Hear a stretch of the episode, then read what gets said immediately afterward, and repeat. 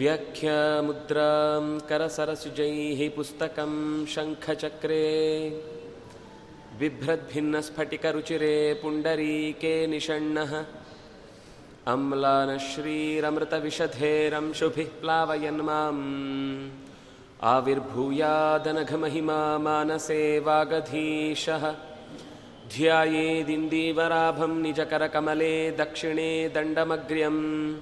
सव्ये पाशं दधानं जघनतटकते रूप्यपीठालयस्थम्। काञ्चीग्रैवेयहाराङ्गतकटककिरीटाङ्गुलीयाङ्घ्रिभूषा। कर्णाकल्पोज्ज्वलाङ्गं यदुकुलतिलकं कृष्णम् इष्टार्थसिद्ध्यै। नमस्ते प्राणेशप्रणतविभवायावनिमगाः नमः स्वामिन् रामप्रियतमहनूमन् गुरुगुण। नमस्तुभ्यं भीमप्रबलतम। कृष्णेष्ट भगवन् नमः श्रीमन्मध्वप्रतिशसुदृशन्नो जय जय। रमापतिं पूर्णगुणं मुकुन्दं व्यासं च विज्ञानसहस्रभानुं। पूर्णप्रबोधं च सुतत्वदीपं। क्रमाद्गुरूंश्च प्रणमामि मूर्ध्ना। सर्वेन्द्रियाभिमानिस्थमुख्यप्राणस्थविष्णुना प्रेरितश्रीशतुष्ट्यर्थम् करिष्ये कर्म चाखिलं नारायणं सुरगुरुं जगदेकनाथं भक्तप्रियं सकललोकनमस्कृतं च। त्रैगुण्यवर्जितमचं विभुमाद्यमीशं वन्दे भवघ्नम् अमरासुरसिद्धवन्द्यं ನಾರಾಯಣಂ ನಮಸ್ಕೃತ್ಯ ನರಂಚೈವ ನರೋತ್ತಮಂ ದೇವೀಂ ಸರಸ್ವತೀಂ ವ್ಯಾಸಂ ತತೋ ಜಯಮುದೀರಯೇ ಸ್ವಸ್ತ್ಯಸ್ತು ಸತಾಂ ಶ್ರೀಗುರುಭ್ಯೋ ನಮಃ ಹರಿ ಓಂ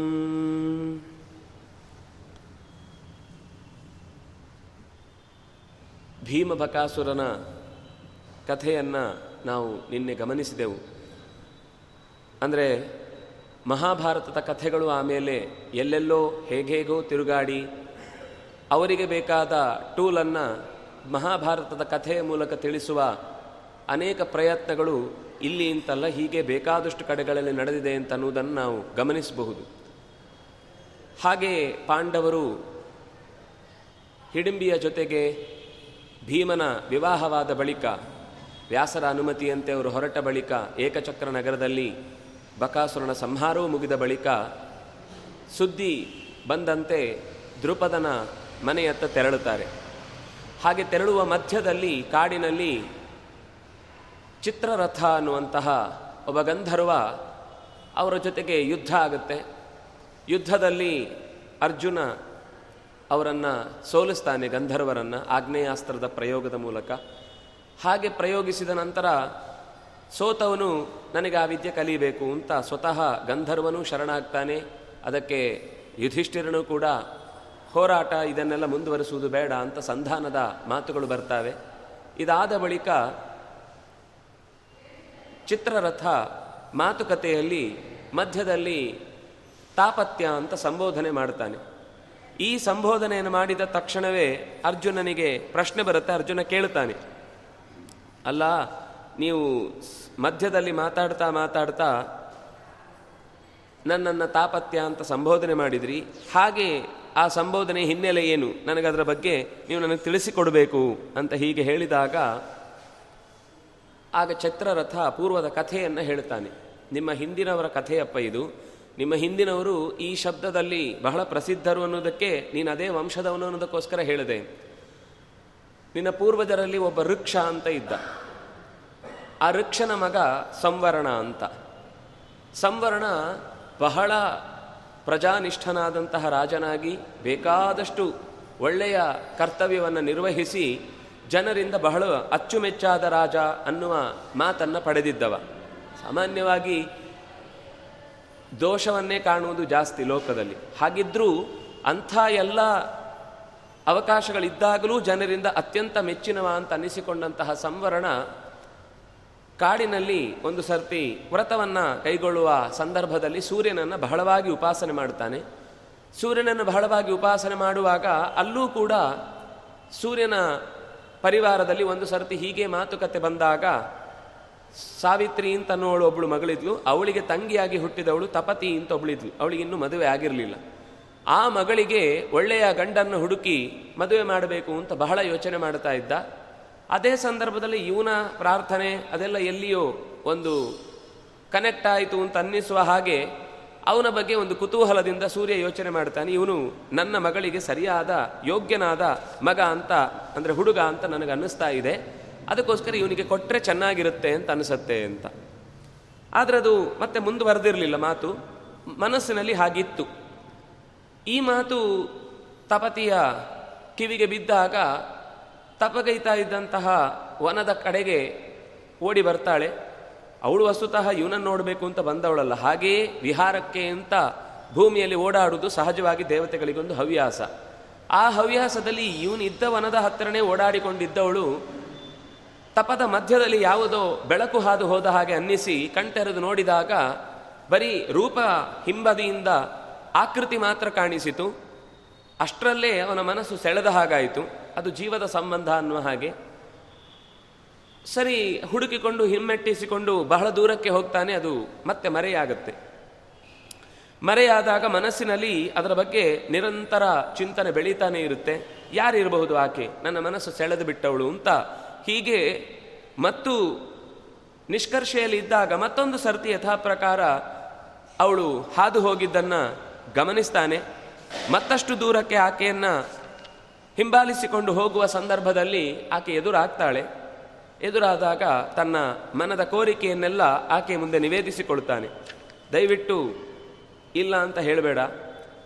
ನನ್ನ ಮನಸ್ಸಿನಲ್ಲಿ ನಿನ್ನ ಬಗ್ಗೆ ಬಹಳಷ್ಟು ಕುತೂಹಲ ಇದೆ.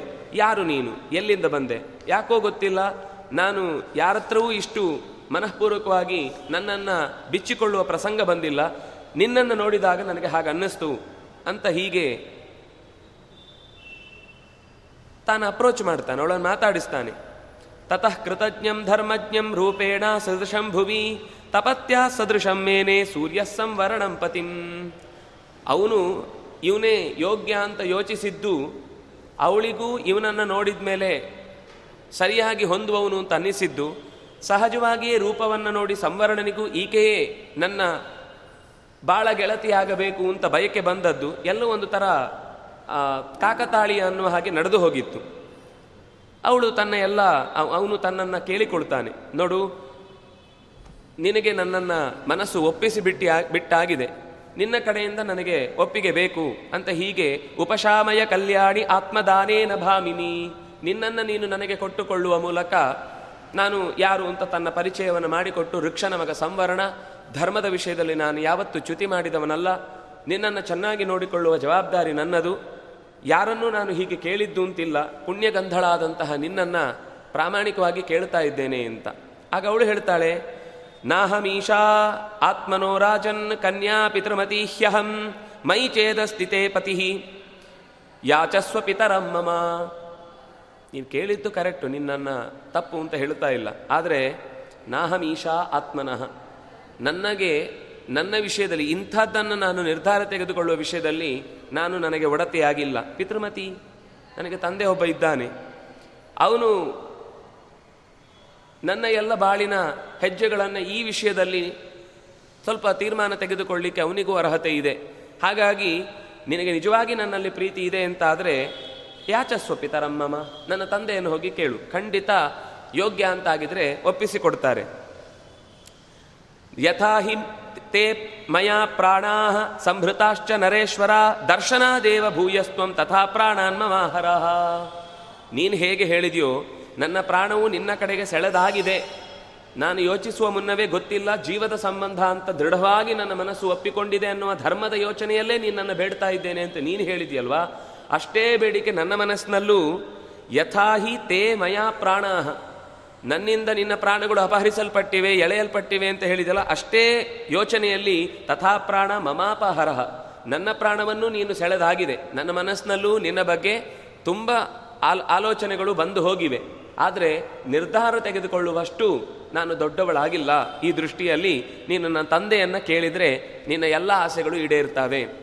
ನಿನಗೆ ಎಷ್ಟು ಭಾವನೆ ಇದೆಯೋ ನನಗೂ ಅಷ್ಟೇ ಭಾವನೆ ಇದೆ. ಆದರೆ ನಮ್ಮ ನಮ್ಮ ಭಾವನೆಗಳ ನಡುವೆ ದೊಡ್ಡವರ ಮನಸ್ಸನ್ನು ಮುರಿದು ಹಾಕುವುದಕ್ಕೆ ನನಗೆ ಇಷ್ಟ ಇಲ್ಲ. ಅದರಿಂದಾಗಿ ಯೋಚನೆ ಮಾಡೋಣ. ದೊಡ್ಡವರನ್ನ ಕೇಳಿದರೆ ಸರಿ ಹೋಗುತ್ತೆ. ಕಾಹಿ ಸರ್ವೇಷು ಲೋಕೇಶು ವಿಶ್ರುತಾಭಿಂ ಜನಂ ನೃಪಂ ಕನ್ಯಾನಾಭಿಲಷೇನ್ನಾಥಂ ಭರ್ತಾರಂ ಭಕ್ತವತ್ಸಲಂ. ಒಂದು ವಿಶೇಷ ಸಂಗತಿ ಏನು ಅಂದರೆ, ನಮ್ಮನ್ನೇ ಬಯಸಿ ಯಾವುದು ಬರುತ್ತೋ ಅದನ್ನು ನಾವು ಬಯಸಿದರೆ ಜೀವನ ಪೂರ್ತಿ ಸುಖವಾಗಿರ್ತೇವೆ. ನೀನಾಗಿ ನನ್ನನ್ನು ಬಯಸು ಬಂದಿದ್ದಿ ಅಂತಂದಾಗ ನಾನು ನಿನ್ನನ್ನು ಬಯಸದೇ ಇರುವುದರಲ್ಲಿ ಯಾವ ಅರ್ಥವೂ ಇಲ್ಲ. ನನ್ನ ಮನಸ್ಸು ಅದನ್ನು ಒಪ್ಪಿಕೊಂಡಿದೆ. ಸಾಮಾನ್ಯ ಅವಳು ಯಾರನ್ನೋ ಬಯಸಿರ್ತಾಳೆ, ಇವನು ಅವಳನ್ನು ಬಯಸಿರ್ತಾನೆ. ಇವಳನ್ನು ಇನ್ ಇನ್ನು ಇವನನ್ನು ಇನ್ಯಾರೋ ಬಯಸಿರ್ತಾಳೆ. ಅದು ಭರ್ತೃಹರಿ ಒಂದು ದಿಕ್ತಂಚ ತಾಂಚ ಮದನಂಚ ಇಮಾಂಚ ಮಾಂಚ ಅಂತ ಒಂದು ತನ್ನ ಶತಕದಲ್ಲಿ ಬರೀತಾನೆ.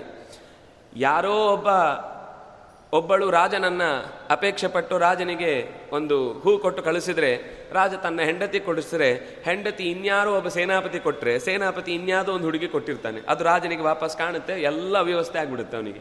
ಅದನ್ನು ನೋಡಿ ಧಿಕ್ ತಂಚ, ತಾಂಚ, ಮದನಂಚ, ಇಮಾಂಚ, ಮಾಂಚ. ನನಗೂ ಧಿಕ್ಕಾರಲಿ ಈ ನನ್ನ ಹೆಂಡತಿಗೂ ಧಿಕ್ಕಾರಲಿ ನನ್ನ ಹೆಂಡತಿ ಬಯಸಿದವನಿಗೂ ಧಿಕ್ಕಾರಲಿ ಅವನು ಬಯಸಿದ ಯಾವುದೋ ಹೆಣ್ಣಿಗೂ ಧಿಕ್ಕಾರಲಿ ಅಂತ ಎಲ್ಲದಕ್ಕೂ ಮೂಲ ಕಾರಣ ಈ ಮದನ ಅಂತ ಹೀಗೊಂದು ಮಾತನ್ನು ಅವನು ಹೇಳ್ತಾನೆ ಅಂದರೆ ಅದರ ಅಭಿಪ್ರಾಯ ಸಿಂಕ್ರನೈಸ್ ಆಗೋದು ಬಹಳ ಕಷ್ಟ, ಮನಸ್ಸು. ಮನೋಕೂಟ ಅಂತ, ಮನಃಕೂಟ ಅಂತ ಸಾಮಾನ್ಯ ಮದುವೆಯ ಸಂದರ್ಭದಲ್ಲಿ ಜಾತಕಗಳನ್ನು ನೋಡುವಾಗ ಅದು ಒಂದು ಮುಖ್ಯವಾದ ಅಂಶ ಅಂತ ಗಮನಿಸ್ತಾರೆ. ಅದರಿಂದಾಗಿ ಅಂಥ ಸಂದರ್ಭದಲ್ಲಿ ಗಾಂಧರ್ ವಿವಾಹ ಅನ್ನೋದು ಇತ್ಯಾದಿಗಳೆಲ್ಲ ಹಿಂದೆ ಪ್ರಕೃತಿ ಸಾಕ್ಷಿಕವಾಗಿ. ಇವತ್ತು ನಾವು ಅವರು ಹೇಳುದುಂಟೆ ಗಂಡ, ಹುಡುಗಿ, ಹುಡುಗ ಇದ್ರೆ ಆಯಿತು ಮದುವೆ ನಡೆದು ಹೋಗುತ್ತೆ ಅಂತ. ಅಲ್ಲಿ ಹುಡುಗ, ಹುಡುಗಿ ಮಾತ್ರ ಅಲ್ಲ ಅವರಿಗೊಂದು ಎಚ್ಚರವೂ ಇತ್ತು ಪ್ರಜ್ಞೆಯೂ ಇತ್ತು. ಪ್ರಕೃತಿಯ ಪ್ರತಿಯೊಂದು ವಸ್ತು ನಮಗೆ ಸಾಕ್ಷಿಯಾಗಿ ನಿಲ್ಲತ್ತೆ. ಸೂರ್ಯನನ್ನ, ಚಂದ್ರನನ್ನ, ವನವನ್ನ, ನದಿಯನ್ನ, ಭೂಮಿಯನ್ನ, ಪ್ರತಿಯೊಂದನ್ನು ಗಾಳಿಯನ್ನು ಸೇರಿಸಿ, ಆಕಾಶವನ್ನು ಸೇರಿಸಿ ಸಾಕ್ಷಿಯಾಗಿಟ್ಟುಕೊಂಡು ನಾವು ಇದರ ಹಿನ್ನೆಲೆಯಲ್ಲಿ ತಪ್ಪದೆ ನಡೆಯುತ್ತೇವೆ ಅಂತ ಮಾತು ಕೊಟ್ಟು ಬದುಕ್ತೇವೆ ಅಂತ ಅನ್ನುವ ಹಾಗೆ ಅವರಿಗೊಂದು ಎಚ್ಚರ ಇತ್ತು. ಇವ ಸಿ ಸಿ ಕ್ಯಾಮರಾದ ಮೇಲೂ ಅವರಿಗೆ ಭರವಸೆ ಇಲ್ಲ ಅಂತ ಆದಮೇಲೆ ನಾವು ಇನ್ನು ಇನ್ಯಾರನ್ನು ನಂಬಲಿಕ್ಕೆ ಸಾಧ್ಯ ಇದೆ? ಒಂದು ಸಾಮೂಹಿಕವಾಗಿ ಮದುವೆ ಮಾಡುವ ಉದ್ದೇಶ ಏನು ಅಂತಂದ್ರೆ, ಅಷ್ಟು ಜನರು ನಮ್ಮ ಈ ಸಂಬಂಧಕ್ಕೆ ಸಾಕ್ಷಿಯಾಗಿ ನಿಂತಿದ್ದಾರೆ, ಅಷ್ಟು ಜನರಿಗೆ ಮುಂದೆ ಉತ್ತರದಾಯಿಗಳಾಗಿ ನಾವು ನಿಲ್ಲಬೇಕಾಗುತ್ತೆ, ಆ ಯೋಚನೆಗಾದರೂ ಕೂಡ ನಾವು ಸಂಬಂಧವನ್ನು ಚೆನ್ನಾಗಿ ಉಳಿಸಿಕೊಳ್ಳಬೇಕು ಬಿರುಕು ಬಂದೇ ಬರುತ್ತೆ. ಆದರೆ ಬಂದ ಬಿರುಕುಗಳಲ್ಲಿ ತೇಪೆ ಹಾಕಿ ಸಹಜವಾಗಿ ಪರಿಹಾರ ಮಾಡಲಿಕ್ಕೆ ಆಗುವಂಥದ್ದು ಎಷ್ಟೋ ಇರುತ್ತೆ. ಅದು ನಮ್ಮಲ್ಲಿ ಈ ವಿವೇಚನೆಯ ಶಕ್ತಿ ಕಮ್ಮಿ ಆದಾಗ ಅದು ಮತ್ತಷ್ಟು ಬಿರುಕು ದೊಡ್ಡದಾಗ್ತಾ ಹೋಗುತ್ತೆ, ಅದನ್ನು ತಪ್ಪಿಸಲಿಕ್ಕೆ ಸಾಧ್ಯ ಇಲ್ಲ ಅನ್ನುವ ಸ್ಥಿತಿ ಬರುತ್ತೆ. ವಸ್ತುತಃ ಕೌನ್ಸಿಲಿಂಗ್ ಅನ್ನೋದು ಮನೆಯಲ್ಲೇ ಹಿರಿಯರು ಮಾಡ್ತಾ ಇದ್ದಿದ್ದು. ಈಗ ಅದೇನಾಗಿದೆ, ಅದೊಂದು ದಂಧೆ, ವ್ಯಾಪಾರ ಆಗಿಬಿಟ್ಟಿದೆ. ವಸ್ತುತಃ ನಮ್ಮ ತಂದೆಯೋ, ಅಜ್ಜಿಯೋ, ಅಜ್ಜನೋ, ಯಾರೋ ನಮ್ಮ ಮನೆಯಲ್ಲಿ ಹಿಂದೆಯೂ ಇಂಥದ್ದೇ ಎಷ್ಟೋ ಸಮಸ್ಯೆಗಳು ಬಂದಾಗ ಅದಕ್ಕೆ ಪರಿಹಾರ ನೋಡಿದ್ದನ್ನು ಹೇಳಿ ಇದು ಯಾವಾಗಲೂ ಬರುವುದೇ ಜೀವನದ ಸಮಸ್ಯೆ. ಇದನ್ನೇ ದೊಡ್ಡ ಅಪಾಯ, ಅನಾಹುತ ಅಂತ ಯೋಚಿಸುವ ಅಗತ್ಯ ಇಲ್ಲ ಅಂತ ಎಲ್ಲರಿಗೂ. ಅದು ಈಗ ನಮ್ಮದ್ರಲ್ಲಿ ಅದರಲ್ಲಿ ನಾಲ್ಕೈದು ವಿಭಾಗ. ಮಕ್ಕಳ ಕೌನ್ಸಿಲಿಂಗ್ ಬೇರೆ, ಯುವಕರ ಕೌನ್ಸಿಲಿಂಗ್ ಬೇರೆ, ಮುದಿಯರ ಕೌನ್ಸಿಲಿಂಗ್ ಬೇರೆ, ಮಹಿಳೆಯರ ಕೌನ್ಸಿಲಿಂಗ್ ಬೇರೆ, ಕೈದಿಗಳ ಕೌನ್ಸಿಲಿಂಗ್ ಬೇರೆ, ಎಲ್ಲ ವ್ಯಾಪಾರದ ತೊತ್ತುಗಳಾಗಿ ಕೂತು ಬಿಟ್ಟಿದ್ದಾವೆ ಆದರೆ ಹಿಂದೆ ಎಲ್ಲವೂ ಸಹಜವಾಗಿ ಪರಿಸರದಲ್ಲೇ ವ್ಯವಸ್ಥೆ ಇತ್ತು. ನಮ್ಮ ನಮ್ಮಲ್ಲೇ ಎಲ್ಲರೂ ಎಲ್ಲರನ್ನೂ ಸಮಾಧಾನದ ಅಭಯಂ ತೇ ಪ್ರದಾಸ್ಯಾಮಿ. ಎಲ್ಲರಿಗೂ ಹೇಳುವುದು ಮುಖ್ಯವಾಗಿ ದಾನ ಅಂತ ಹೇಳುವಾಗ ಅಭಯ. ಆ ಅಭಯ ಅಂದರೆ ಇದೇ ಸಮಾಧಾನ. ಸಾಂತ್ವಾನ ಹೇಳುವುದೇ ದೊಡ್ಡ ದಾನ ಅಂತ. ಏನು ಕಷ್ಟ ಬಂದರೂ ಕಷ್ಟ ಬರುತ್ತೆ. ಮರಕ್ಕೆ ಬರುದು ನೆಲಕ್ಕೆ ಬರುದು, ಗೋಡೆಗೆ ಬರುದು, ಮನುಷ್ಯನಿಗೆ ಬರುದು. ಬಂದಾಗ ಅದನ್ನು ಎದುರಿಸುವುದು ಹೇಗೆ ಅಂತ ಹೇಳಿಕೊಡುವ ವಿದ್ಯೆ ಇವತ್ತು ನಮ್ಮಲ್ಲಿ ಕೊರತೆ. ಆ ಕೊರತೆ ಬಂದ ಮೇಲೆ ಉಳಿದ ಎಲ್ಲ ಖಾತೆಗಳು ಬೇರೆ ಬೇರೆಯಾಗಿ ತೆರೆಕೊಳ್ತಾ ಇವತ್ತು ವ್ಯಾಪಾರದ ಶಾಖೆಗಳಾಗಿ ಕೂತಿವೆ. ಆದರೆ ಅಲ್ಲಿ ಅವಳು ಹೇಳ್ತಾಳೆ ನಿನ್ನ ಬಯಕೆಯೂ ಸರಿ ಇದೆ, ನನ್ನ ಬಯಕೆಯೂ ಸರಿ ಇದೆ, ಆದರೆ ನಮ್ಮ ಹಿರಿಯರ ಒಪ್ಪಿಗೆ ಬೇಕಿದೆ. ಅದರಿಂದಾಗಿ ನನ್ನ ಅಪ್ಪನನ್ನ ಕೇಳು, ಖಂಡಿತ ಅವ್ರು ಇಲ್ಲ ಅಂತ ಹೇಳುವುದಿಲ್ಲ ನಾವು ಯಾವುದು ಕದ್ದು ಮುಚ್ಚಿ ಮಾಡಬಾರದ ತಪ್ಪನ್ನೇನು ಮಾಡ್ತಾ ಇಲ್ಲ. ಸಹಜವಾಗಿ ವಯಸ್ಸಿಗೆ ಬಂದವರ ಅಪೇಕ್ಷೆಯಂತೆ ಜೀವದ ಸಂಬಂಧ ನಮ್ಮಲ್ಲಿದೆ ಅಂತ ಅಷ್ಟು ಅತ್ಯಂತ ಉತ್ಕಟವಾದ ಪ್ರೀತಿ ನಮ್ಮಲ್ಲಿದೆ ಅಂತ ಅನ್ನೋದು ಹೌದಾದಾಗ ಪ್ರಕೃತಿಯು ಅದಕ್ಕೆ ಒಪ್ಪಿಕೊಳ್ಳುತ್ತೆ, ನಮ್ಮ ತಂದೆಯೂ ಒಪ್ಪಿಕೊಳ್ಳುತ್ತಾನೆ ಕೇಳು. ತಸ್ಮಾದೇವಂ ಗತೆ ಕಾಲೇ ಯಾಚಸ್ವ ಪಿತರಂ ಮಮ, ಆದಿತ್ಯಂ ಪ್ರಣಿಪಾತೇನ ತಪಸಾ ನಿಯಮೇನ ಚ. ಅದರಿಂದಾಗಿ ತಪಸ್ಸು ಮಾಡು, ನಿಯಮದಲ್ಲಿರು, ನಿನ್ನ ಕರ್ತವ್ಯವನ್ನು ನೀನು ಮಾಡು, ನನ್ನ ತಂದೆಯನ್ನು ಪ್ರಾರ್ಥಿಸು, ಖಂಡಿತ ಒಪ್ಪಿಕೊಳ್ತಾನೆ ಅಂತ ಹೀಗೆ ಹೇಳಿ ಮುಂದೆ ಅದಕ್ಕೆ ಏನು ಎತ್ತ ಅಂತ ಏನು ಮಾತಾಡಿಸಿದ ಅವಳು ಮರೆಯಾಗಿ ಬಿಡುತ್ತಾಳೆ.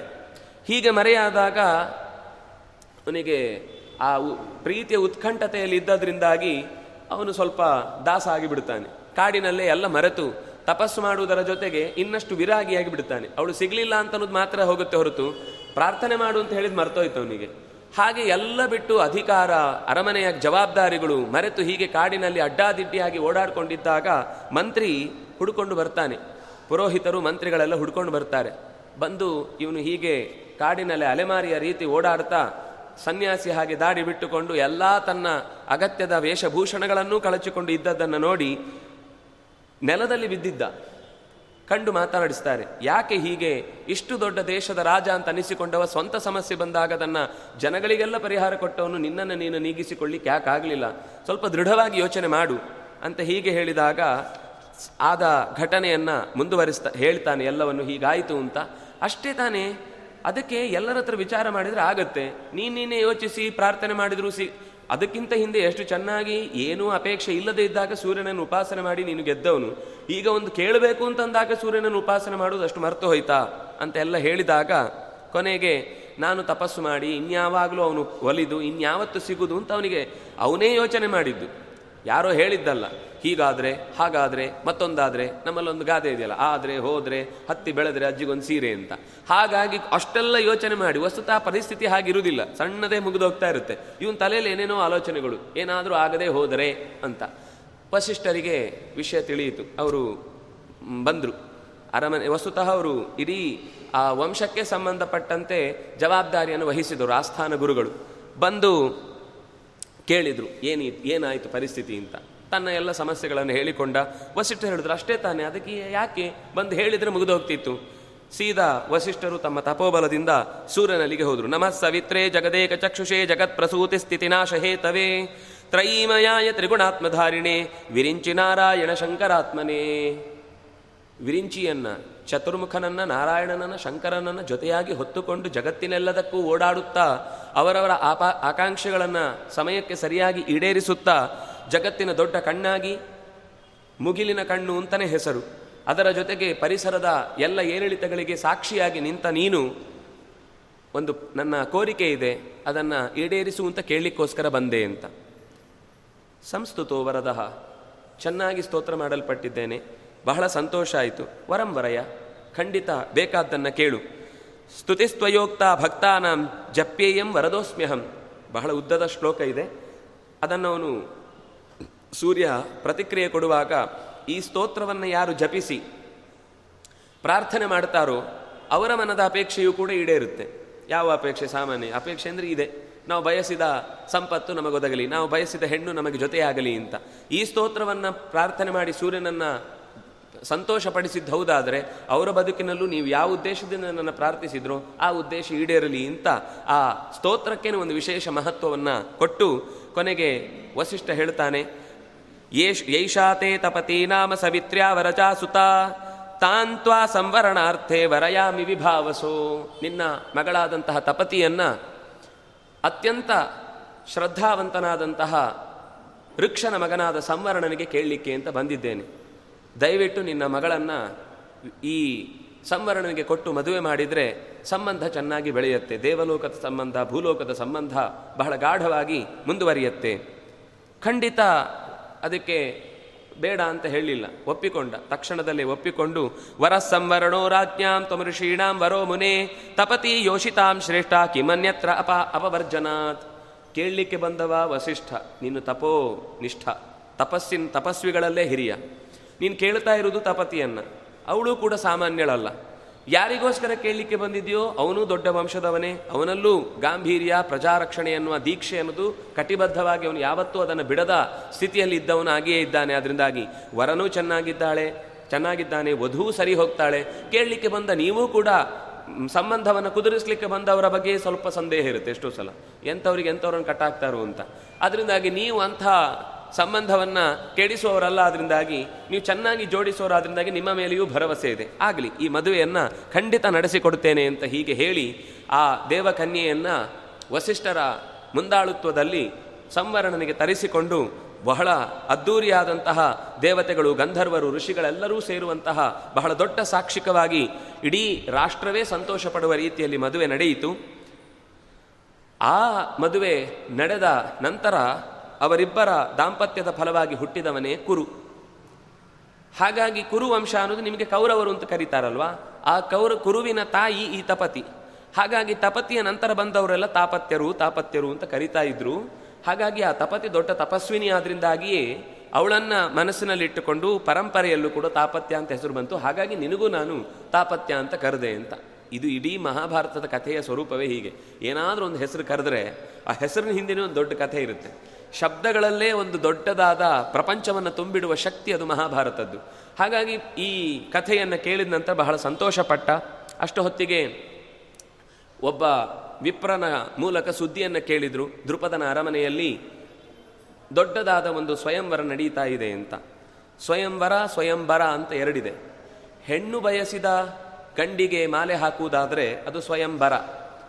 ಗಂಡು ಬಯಸಿ ಹೆಣ್ಣನ್ನು ಗೆದ್, ಗೆಲ್ಲಲಿಕ್ಕೆ ಬೇಕಾದ ಪಂದ್ಯವನ್ನು ಗೆದ್ದುಕೊಂಡು ಹೋದರೆ ಅದು ಸ್ವಯಂವರ ಹೀಗಾಗಿ ಸ್ವಯಂವರ ವರನ ಮುಖ್ಯ ಅಂಶ ಎಲ್ಲಿರುತ್ತೋ ಅದು ಸ್ವಯಂವರ ಹೆಣ್ಣು ಮುಖ್ಯವಾಗಿ ಅವಳು ಬಯಸಿದ ಗಂಡಿಗೆ ಅವನ ಹಿನ್ನೆಲೆಯನ್ನು ತಿಳಿದುಕೊಂಡು ಹೋಗಿ ಮಾಲೆ ಹಾಕಿದರೆ ಅಜ ಅನ್ನುವಂತಹ ರಾಜನನ್ನ ಅವನ ಹೆಂಡತಿ ಇನ್ ಇಂದಿರಾ, ಅವಳು ರಾಜರಲ್ಲಿ ಆಯ್ಕೆ ಮಾಡ್ಕೊಳ್ತಾ ಬಂದು ಹೋಗಿ ಒಬ್ಬನನ್ನು ಆಯ್ಕೆ ಮಾಡಿಕೊಂಡ್ಲು ಅಂತ ಅನ್ನುವ ಕಥೆ ಬರುತ್ತೆ. ಅಂದರೆ ಎರಡೂ ಥರದ ವ್ಯವಸ್ಥೆ ಇತ್ತು ಹಿಂದೆ. ಹಾಗಾಗಿ ಇಲ್ಲಿ ಸ್ವಯಂವರದ ವ್ಯವಸ್ಥೆ ಇತ್ತು. ಈ ಸ್ವಯಂವರದ ವ್ಯವಸ್ಥೆಯಲ್ಲಿ ಈ ಎರಡು ವ್ಯತ್ಯಾಸ ಹೇಳಿದವರು ಆಚಾರ್ಯರೊಬ್ಬರೇ ಇಲ್ಲಾಂದರೆ ಎಲ್ಲರೂ ಸ್ವಯಂವರ, ಸ್ವಯಂ ಎರಡೂ ಸ್ವಯಂವರ. ಆದರೆ ಸ್ವಯಂ ಬರ ಅಂತ ಯಾಕೆ ಹೆಸರು ಅಂದರೆ, ಬಾ ಅಂದರೆ ಬಕಾಮನೆ ತಾನು ಬಯಸಿದ ಗಂಡನ್ನು ಹುಡುಕಿ ಮದುವೆ ಆಗಬೇಕು ಅಂತ ಬಯಸಿದರೆ ಅದು ಸ್ವಯಂವರ.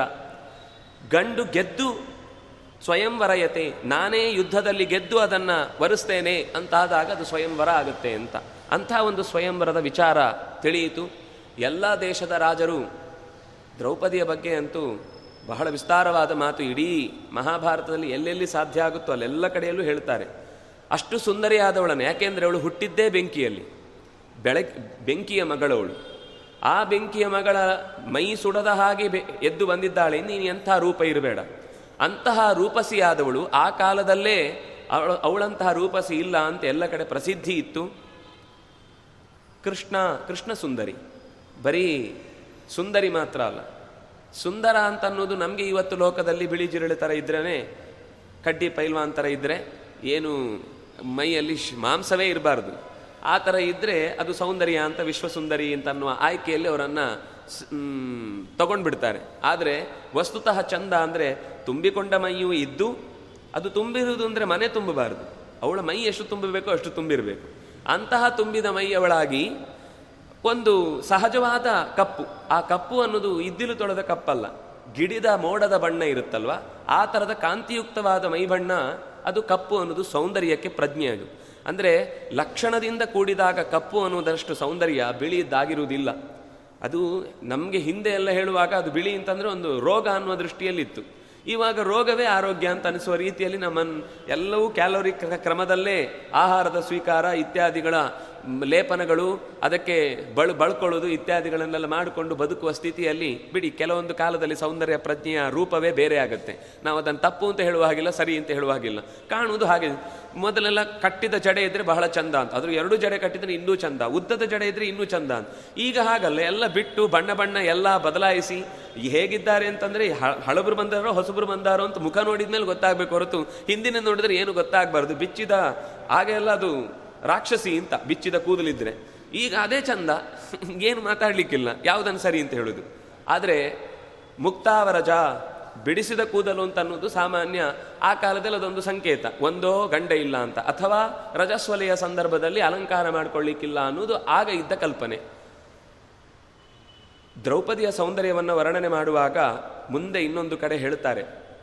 ಇದ್ ಇದಕ್ಕಿಂತ ಬಹುಶಃ ವೇದವ್ಯಾಸರು ಇನ್ನು ಸೌಂದರ್ಯವನ್ನು ಹೇಳಲಿಕ್ಕೆ ಸಾಧ್ಯ ಇಲ್ಲ ಅಂತ ಅನ್ಕೊಳ್ಬಹುದು ಅವಳು ಅವರು ಹೇಳುವುದೇನು ಅಂತಂದ್ರೆ, ಈ ರಾಜಕುಮಾರಿಯಾಗಿ ಇರುವಂತಹ ದ್ರೌಪದಿಯನ್ನ ಮೀಸುವ ಹೊತ್ತಿಗೆ, ಇದು ರಾಜಕುಮಾರಿ ಅಂದರೆ ಇನ್ನು ಮದುವೆ ಆಗುವಾಗ ಅಲ್ಲ. ಮದುವೆ ಆಗಿ ಯಾವಾಗಲೂ ಅವರು ಇಂದ್ರಪ್ರಸ್ಥದಲ್ಲಿದ್ದಾಗ ಸುಮಾರು ಐವತ್ತೆರಡು ಐವತ್ಮೂರು ವರ್ಷದ ಹೆಣ್ಣುಮಗಳು ದ್ರೌಪದಿ. ಅವಳ ಮೈ ತಿಕ್ಕಲಿಕ್ಕೆ ಬಂದಂತಹ ಹೆಣ್ಣು ಮಕ್ಕಳು, ಅಂದರೆ ಸಾಮಾನ್ಯ ಎಣ್ಣೆ ಹಚ್ಚಿ ಬೇರೆ ಬೇರೆ ಪ್ರಸಾಧನಗಳನ್ನೆಲ್ಲ ಹಾಕಿ ಅವರಿಗೆ ಸೇವೆ ಮಾಡಲಿಕ್ಕಿರುತ್ತೆ. ಆ ಹೆಣ್ಣು ಮಕ್ಕಳು ದ್ರೌಪದಿಯನ್ನು ಮೀಯಿಸುವಾಗ ಅನ್ಕೊಳ್ತಿದ್ರಂತೆ, ಛೆ, ನಾವು ಗಂಡಾಗಬಾರ್ದಿತ್ತ ಅಂತ. ಇದಕ್ಕಿಂತ ಇನ್ನೆಷ್ಟು ಚಂದ ಹೇಳ್ಬೋದು ಹೇಳಿ. ಹೆಣ್ಣು ಸಾಮಾನ್ಯವಾದ ಸೌಂದರ್ಯವನ್ನು ಗಮನಿಸಿದಾಗ ಅಸೂಯೆ ಪಡ್ತಾಳೆ ಹೊರತು ಅದು ಚಂದ ಅಂತ ಹೊಗಳೋದು ಬಹಳ ಅಪರೂಪ. ಎಲ್ಲೋ ಹೊರಗಿನ ಸೌಂದರ್ಯವನ್ನು ಹೇಳಿದ್ರು, ತಾನು ಗಂಡಾಗಿ ಇಂತಹ ಒಂದು ಹೆಣ್ಣಿನ ಸೌಂದರ್ಯವನ್ನು ಅನುಭವಿಸುವಂಥವಳು ಆಗಬೇಕು ಅಂತ ಒಂದು ಹೆಣ್ಣು ಬಯಸ್ತಾಳೆ ಅಂದರೆ ಅವಳು ಇನ್ನೆಷ್ಟು ಚಂದ ಇರಬೇಡ ಅನ್ನುವುದನ್ನು ವ್ಯಾಸರು ಹೇಳುವ ರೀತಿಯಲ್ಲಿ ಅದು ರಸಿಕತೆಯೂ ಇದೆ. ಹೇಳುವ, ಹೇಳಬೇಕಾದ ಅವಳಲ್ಲಿದ್ದ ಗುಣದ ವರ್ಣನೆಯೂ ಇದೆ. ಹೀಗೆ ಹೀಗೆ ಸೌಂದರ್ಯದ ವರ್ಣನೆಯನ್ನ ದ್ರೌಪದಿಯ ಬಗ್ಗೆ ಮಾತಾಡ್ತಾರೆ. ಈಗ ನಾವು ಇನ್ನು ಕಿವಿ ನಿಮಿರಿಸಿಕೊಂಡು ಕೇಳಬೇಕಾದ ವಿಷಯ. ಎಲ್ಲೆಲ್ಲೆಲ್ಲೆಲ್ಲೋ ಹೋಗುತ್ತೆ. ಸ್ವಲ್ಪ ಗಾಬರಿ ಆಗಬೇಡಿ. ಕಥೆ ಎಲ್ಲ ಗೊತ್ತಿರುವಂಥದ್ದೇ. ಎಲ್ಲ ರಾಜರು ಬಂದರು, ಕರ್ಣನೂ ಬಂದ, ಆ ಕಡೆಯಿಂದ ಜರಾಸಂಧ, ಶಲ್ಯ ಎಲ್ಲರೂ ಹೆದೆ ಏರಿಸಲಿಕ್ಕೆ ಬಂದಿದ್ದಾರೆ. ಹೆದೆ ಏರಿಸಿ ಕಟ್ಟಿ ಇಟ್ಟ ಐದು ಬಾಣಗಳಲ್ಲಿ ಒಂದನ್ನಾದರೂ ಮೇಲಕ್ಕೆ ಪ್ರತಿಬಿಂಬದಲ್ಲಿ ಕಾಣಿಸ್ತಾ ಇರುವಂತಹ ಮತ್ಸ್ಯವನ್ನು ಭೇದಿಸಿದರೆ ಈ ಹೆಣ್ಣನ್ನು ಕರ್ಕೊಂಡು ಹೋಗಬಹುದು ಅನ್ನುವುದು ಇಲ್ಲಿ ಓಪನ್ ಚಾಲೆಂಜ್. ದೃಷ್ಟದ್ಯುಮ್ನ ಹೇಳುವಂತಹದ್ದು, ಯಾವ ವರ್ಣದವರು ಅಂತ ಇಲ್ಲ. ನಿಮ್ಮ ತೋಳಿನ ಬಲಕ್ಕೆ ಇಲ್ಲಿ ಅವಕಾಶ ಇದೆ ಅಷ್ಟೇ. ನಿಮ್ಮ ಪ್ರತಿಭೆಗೆ ಅವಕಾಶ ಹೊರತು ರಾಜನೇ ಆಗಿರಬೇಕು, ಬ್ರಾಹ್ಮಣನೇ ಆಗಿರಬೇಕು, ಕ್ಷತ್ರಿಯನೇ ಆಗಿರಬೇಕು, ವೈಶ್ಯನೇ ಆಗಿರಬೇಕು, ಈ ಥರದ ಯಾವ ನಿಯಮಗಳು ಯಾರು ಬೇಕಾದ್ರೂ ತೋಳು ಬಲಕ್ಕೆ ಅವಕಾಶ ಇಲ್ಲಿ. ಅಂತ ಹೀಗೆ ಘೋಷಣೆ ಮಾಡಿದ್ದಾನೆ. ಎಲ್ಲರೂ ಬಂದಿದ್ದಾರೆ. ಮೊದಲು ಸಾಮಾನ್ಯ ಅವಕಾಶ ಕ್ಷತ್ರಿಯರಿಗೆ. ಕೃಷ್ಣನು ಅಲ್ಲಿಗೆ ಬಂದಿದ್ದಾನೆ. ಯಾದವರನ್ನೆಲ್ಲ ಕರ್ಕೊಂಡು. ಆದರೆ ಹೇಳಿದ್ದಾನೆ ಮೊದಲೇ ನೀವು ಯಾರೂ ಕೂಡ ಭಾಗವಹಿಸ್ಲಿಕ್ಕಿಲ್ಲ. ನಿಮ್ಗೊಂದು ಸಸ್ಪೆನ್ಸ್ ಅಂತ ಹೇಳಿದ್ದೆ. ಅಲ್ಲೇ ಹೇಳ್ಕೊಂಡು ಬಂದೆ. ನಿಮ್ಗೊಂದು ಅಪರೂಪದ ವಿಷಯ ಇವತ್ತು ತೋರಿಸ್ಲಿಕ್ಕಿದೆ ಅಂತ. ಅದೇನು ಅಪರೂಪ ಅಂದರೆ ವಾರಣಾವತದಲ್ಲಿ ಪಾಂಡವರು ತೀರಿಕೊಂಡಿದ್ದಾರೆ ಅಂತ ಎಲ್ಲ ಕಡೆ ಸುದ್ದಿ ಹಬ್ಬಿ ಹೋಗಿತ್ತು. ಪಾಂಡವರು ಎಲ್ಲಿದ್ದಾರೆ ಅಂತ ಯಾರಿಗೂ ಗೊತ್ತಿಲ್ಲ. ಪಾಂಡವರ ಆ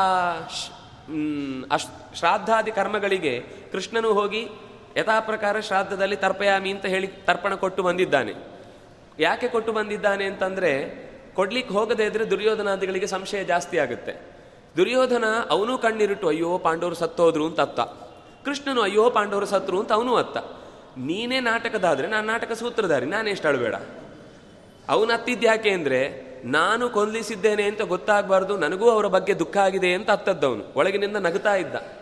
ಎಷ್ಟು ನಕ್ಕಿದ್ದಾನೆ ಅಂತಂದ್ರೆ, ಅಬ್ಬ, ದೊಡ್ಡ ಪೀಡೆ ತೊಲಗಿತು. ನನ್ನ ಇಡೀ ಜೀವಮಾನದಲ್ಲಿ ಅನ್ಕೊಂಡ ಎಲ್ಲ ಸಾಧನೆಗಳು ಪಾಂಡವರ ನಿರ್ಮೂಲನ ಆಗುವ ಮೂಲಕ ಸಿದ್ಧಿಸಿತು ಅಂತ ಅಂದ್ಕೊಂಡಿದ್ದ. ಗೊತ್ತಿದ್ದದ್ದು ಒಂದು ವಿದುರನಿಗೆ. ವಿದುರನಿಂದಾಗಿ ಮುಂದೆ ತುಂಬ ಹರ್ಟಾದವರು ಭೀಷ್ಮಾಚಾರ್ಯರು. ಅವರು ಕುಸಿದೇ ಹೋದರು. ಕುಸಿದು ಹೋದಾಗ ಎಲ್ಲರೂ ಎದ್ದು ಹೋದ್ಮೇಲೆ ನಿಧಾನಕ್ಕೆ ಗುಟ್ಟಿನಲ್ಲಿ ವಿದುರ ಹೇಳ್ತಾನೆ, ಅಳಬೇಡಿ. ಪಾಂಡವರು ಬದುಕಿದ್ದಾರೆ. ಇದೆಲ್ಲ ಹೇಗೆ ಸಾಧ್ಯ ಆಯಿತು? ಅದೆಲ್ಲ ನಿಮಗೆ ಹೇಳಿ, ನಾನು ಮಾಡಿದ್ದೇನೆ ಅಂದರೆ ಅದೆಲ್ಲ ಕರಾರುವಕ್ಕಾಗಿ ಯೋಚನೆ ಮಾಡಿ ಮಾಡಿದ್ದೇನೆ. ಈಗ ಇದ್ರ ಬಗ್ಗೆ ಯಾರ ಹತ್ರವೂ ಖುಷಿಯಿಂದ ಅವರು ಹಾರ್ಲಿಕ್ಕೆ ಶುರು ಮಾಡಿದ್ರು. ತಡ್ಕೊಳ್ಳಿ. ಇಲ್ಲಿ ನೀವು ಹಾರಿದರೆ ಸಮಸ್ಯೆ, ನಮ್ಮನ್ನು ಹಾರಿಸ್ತಾರೆ ಆಮೇಲೆ. ಅದರಿಂದ ಎಚ್ಚರ ಇರಿ ಅಂತ ಅವರ ನಿಮ್ಮ ಭಾವನೆಗಳನ್ನು ತಡೆದುಕೊಂಡು ಇರಬೇಕು ಅಂತ ಹೀಗೆ ಹೇಳಿ ಇಬ್ಬರಿಗೆ ಅಲ್ಲಿ ಗೊತ್ತಿದ್ದದ್ದು. ಇನ್ನು ಬಿಟ್ಟರೆ ಗೊತ್ತಿದ್ದದ್ದು ಕೃಷ್ಣನಿಗೆ. ಹೀಗಾಗಿ ಯಾದವರು ತಿಳ್ಕೊಂಡಿದ್ರು, ಪಾಂಡವರು ತೀರ್ಕೊಂಡಿದ್ದಾರೆ ಅಂತ. ಸರಿ ಕೃಷ್ಣ ಆ ಸಭೆಯಲ್ಲಿ ಕರೆಸಿದ್ದಾನೆ.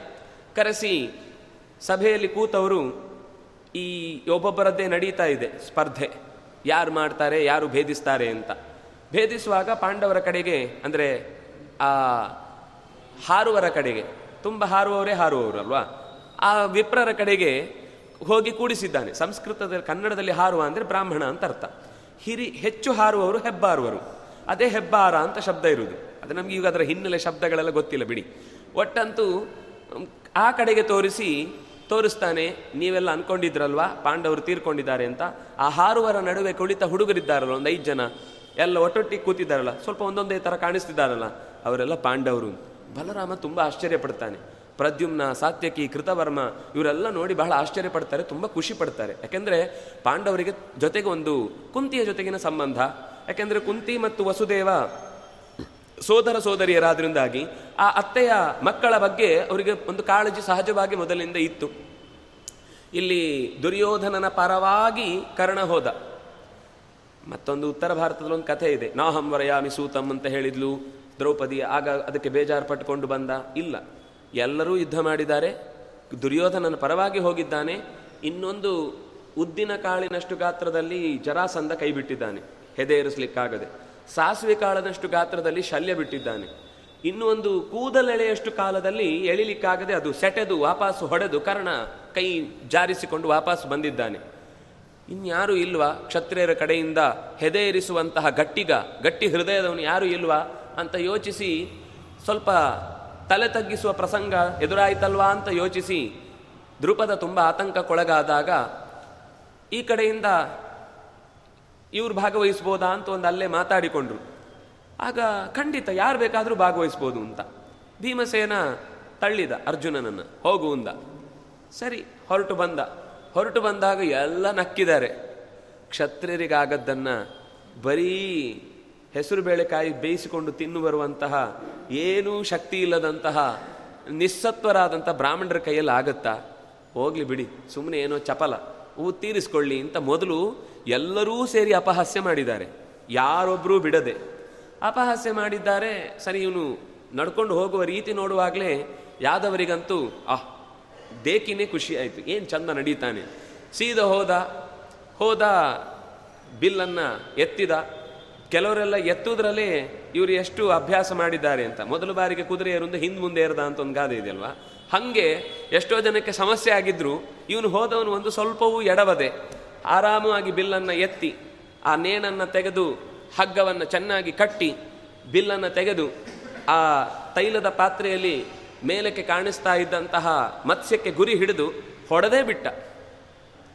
ಹೊಡೆದು ಬಿಟ್ಟಾಗ, ಓ ಅಂತ ಎಲ್ಲ ಕಡೆಗೆ ಹೌ ಹಾರಿಬಿಟ್ರು.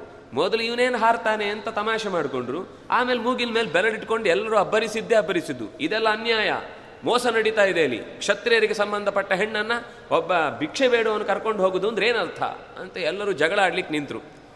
ಏನು ಒಬ್ಬೊಬ್ಬರೇ ಯುದ್ಧಕ್ಕೆ ಅಂತ ನಿಲ್ಲುವಷ್ಟು ಜೋರು ಹಾಹಾಕಾರ ಆಗ್ಲಿಕ್ಕೆ ಶುರುವಾಯಿತು. ಭೀಮಸೇನ ಎದ್ದ. ಎದ್ದವರೇ ಅವರೆಲ್ಲರೂ ವೇದಿಕೆಯ ಹತ್ತಿರಕ್ಕೆ ಬರುವಷ್ಟು ಹೊತ್ತಿಗೆ ಎದುರುಗಡೆ ಬಂದು ನಿಂತ. ಅಲ್ಲೊಂದು ದೊಡ್ಡ ಯಜ್ಞಕ್ಕೆ ಕಟ್ಟಿದ ದೊಡ್ಡ ಯೂಪಸ್ತಂಭ ಇತ್ತು. ಯೂಪಸ್ತಂಭವನ್ನು ಅಲ್ಲೇ ಕಿತ್ತ. ಕಿತ್ತವನು ಕೂತಿದ್ದ ಎಲ್ಲ ಚೇರ್ಗಳ ಸಮೇತ ತೆಗೆದು ಅವರನ್ನ ಆ ವೇದಿಕೆಯಿಂದ ಹೊರಕ್ಕೆ ತಳ್ಳಿಬಿಟ್ಟ. ತಳ್ಳಿಬಿಟ್ಟವರು ಅದನ್ನು ಹಾರ್ಕೊಂಡು ಕೆಲವರು ಯುದ್ಧಕ್ಕೆ ಬಂದರು. ಬಂದವರು ಇಬ್ರು. ಉಳಿದವರೆಲ್ಲ ಹೆದರ್ಕೊಂಡು ಓಡೋಗಿದ್ದಾರೆ. ಹಾರಿ ಬಂದವರಲ್ಲಿ ಒಬ್ಬ ಶಲ್ಯ, ಇನ್ನೊಬ್ಬ ಕರ್ಣ. ಶಲ್ಯನನ್ನು ಭೀಮಸೇನೆ ಎದುರಿಸಿದ. ಅಷ್ಟೊತ್ತಿಗೆ ಅಲ್ಲಿ ದ್ರೌಪದಿಯನ್ನ ಕೈ ಹಿಡಿದು ಮಾಲೆ ಹಾಕಿಸಿಕೊಂಡು ಅರ್ಜುನ ನಿಂತವ ಅವನು ರಣಾಂಗಣಕ್ಕೆ ಹಿಡಿದ ಅಲ್ಲೇ ನಿಲ್ಲಿಸಿ. ಹಿಡಿದವನು ಕರ್ಣನ ಜೊತೆಗೆ ಯುದ್ಧಕ್ಕೆ ನಿಂತ. ಯುದ್ಧ ಆಯಿತು. ಯುದ್ಧ ಆಗಿ ಕರ್ಣ ಮಣ್ಣು ಮುಕ್ಕಿ ಹೆದರಿ ಇನ್ನು ಸಾಧ್ಯ ಇಲ್ಲ ಅಂತ ಓಡಿ ಹೋದ. ಅವನಿಗೆ ಆಗಲೇ ಇಲ್ಲ. ದುರ್ಯೋಧನ ಮೊದಲೇ ನಾಪತ್ತೆ, ಅವನು ಇಲ್ವೇ ಇಲ್ಲ ಅಲ್ಲಿ. ಉಳಿದವ್ರು ಯಾರೂ ಕಾಣಲಿಲ್ಲ, ಶಲ್ಯನು ಬಹಳ ಹೊತ್ತು ಹೋರಾಡಿ ಕೊನೆಗಾಗದೆ ಅವನು ಕೈ ಸೋತು ಓಡಿ ಹೋದ. ಕೊನೆಗೆ ತೀರ್ಮಾನ ಆಯಿತು. ಇವರೇ ಬ್ರಾಹ್ಮಣರೆಲ್ಲ ಬಹಳ ಖುಷಿಪಟ್ಟು ಅವರಿಗೆ ಮಂತ್ರಾಕ್ಷತ ಆಶೀರ್ವಾದ ಮಂತ್ರಗಳನ್ನು ಹೇಳಿ, ನೀವು ನಿಜವಾಗಿ ನಮ್ಮ ಕಡೆಯ ಒಂದು ಮರ್ಯಾದೆ ಉಳಿಸಿದ್ರಿ. ಎಂಥ ಒಂದು ಹೇಳಿಕೊಡ್ಲಿಕ್ಕೂ ನಾವೇ ಬೇಕು, ಕೊನೆಗೆ ಅದನ್ನು ಪಾಲಿಸ್ಲಿಕ್ಕೂ ನಾವೇ ಬೇಕು ಅಂತ ಅನ್ನೋದನ್ನು ನೀವು ಪ್ರೂವ್ ಮಾಡಿಕೊಟ್ರಿ ಅಂತ ಅವರು ಯಾವಾಗಲೂ ಗೆದ್ದಾಗ ನಾವು ದೊಡ್ಡವರು ಅಂತ ನಾವು ಗೆದ್ದವರ ಪಕ್ಷದಲ್ಲಿದ್ದೇವೆ ಅನ್ನೋದಕ್ಕೋಸ್ಕರ ದೊಡ್ಡವರು ಅನ್ನುವ ಸ್ಥಿತಿಯಲ್ಲೇ ನಾವು ಸಾಮಾನ್ಯ ಬದುಕೋರು ಯಾವಾಗಲೂ ಕೂಡ. ಹಾಗೆ ಸಹಜವಾಗಿ ಅವರು ಮಾತುಕತೆ ಆಯಿತು, ಕರ್ಕೊಂಡು ಹೋಗೇ ಬಿಟ್ಟ. ಕರ್ಕೊಂಡು ಹೋಗಿ ಆಯಿತು, ಮನೆಯ ಮುಂದೆ ಭಿಕ್ಷೆ ತಂದಿದ್ದೇವೆ. ಇವತ್ತಿನ ಭಿಕ್ಷೆ ಇದೆ, ಭಿಕ್ಷೆ ತಂದಿದ್ದೇವೆ ಅಂದರು. ತಾಯಿ ಒಳಗೆ ಕೂತವಳು, ಹಂಚ್ಕೊಳ್ಳಿ ಇನ್ನು ಆಮೇಲಿನ ಕತೆಗಳಲ್ಲೆಲ್ಲ, ಹಣ್ಣು ತಂದಿದ್ದೇವೆ ಅವರು ಹೆಣ್ಣು ತಂದಿದ್ದೇವೆ ಅಂತ ಹೇಳಿದ್ರಂತೆ. ಅವಳಿಗೆ ಅದು ಹೆಣ್ಣು ಹಣ್ಣು ತಂದಿದ್ದೇವೆ ಅಂತ ಕೇಳಿಸ್ತಂತೆ. ಇರಲಿ, ರೀಜನಲ್ ಕಥೆಗಳು ಬಂದಾಗ ಅದಕ್ಕೊಂದು ಏನಾದರೂ ಹೊಸ ಮುಖ ಕೊಡೋದೊಂದು ಕವಿಯ ಚಾತುರ್ಯ. ಆದರೆ ಅದರಿಂದ ನಾವು ಅದೇ ಶಬ್ದವನ್ನು ನಡೆದದ್ದು ಅಂತ ಹೇಳಲಿಕ್ಕಾಗುದಿಲ್ಲ. ಅದು ನಮಗೆ ವಾಲ್ಮೀಕಿಯ ಕಥೆ ಇದ್ದ ಹಾಗೆ.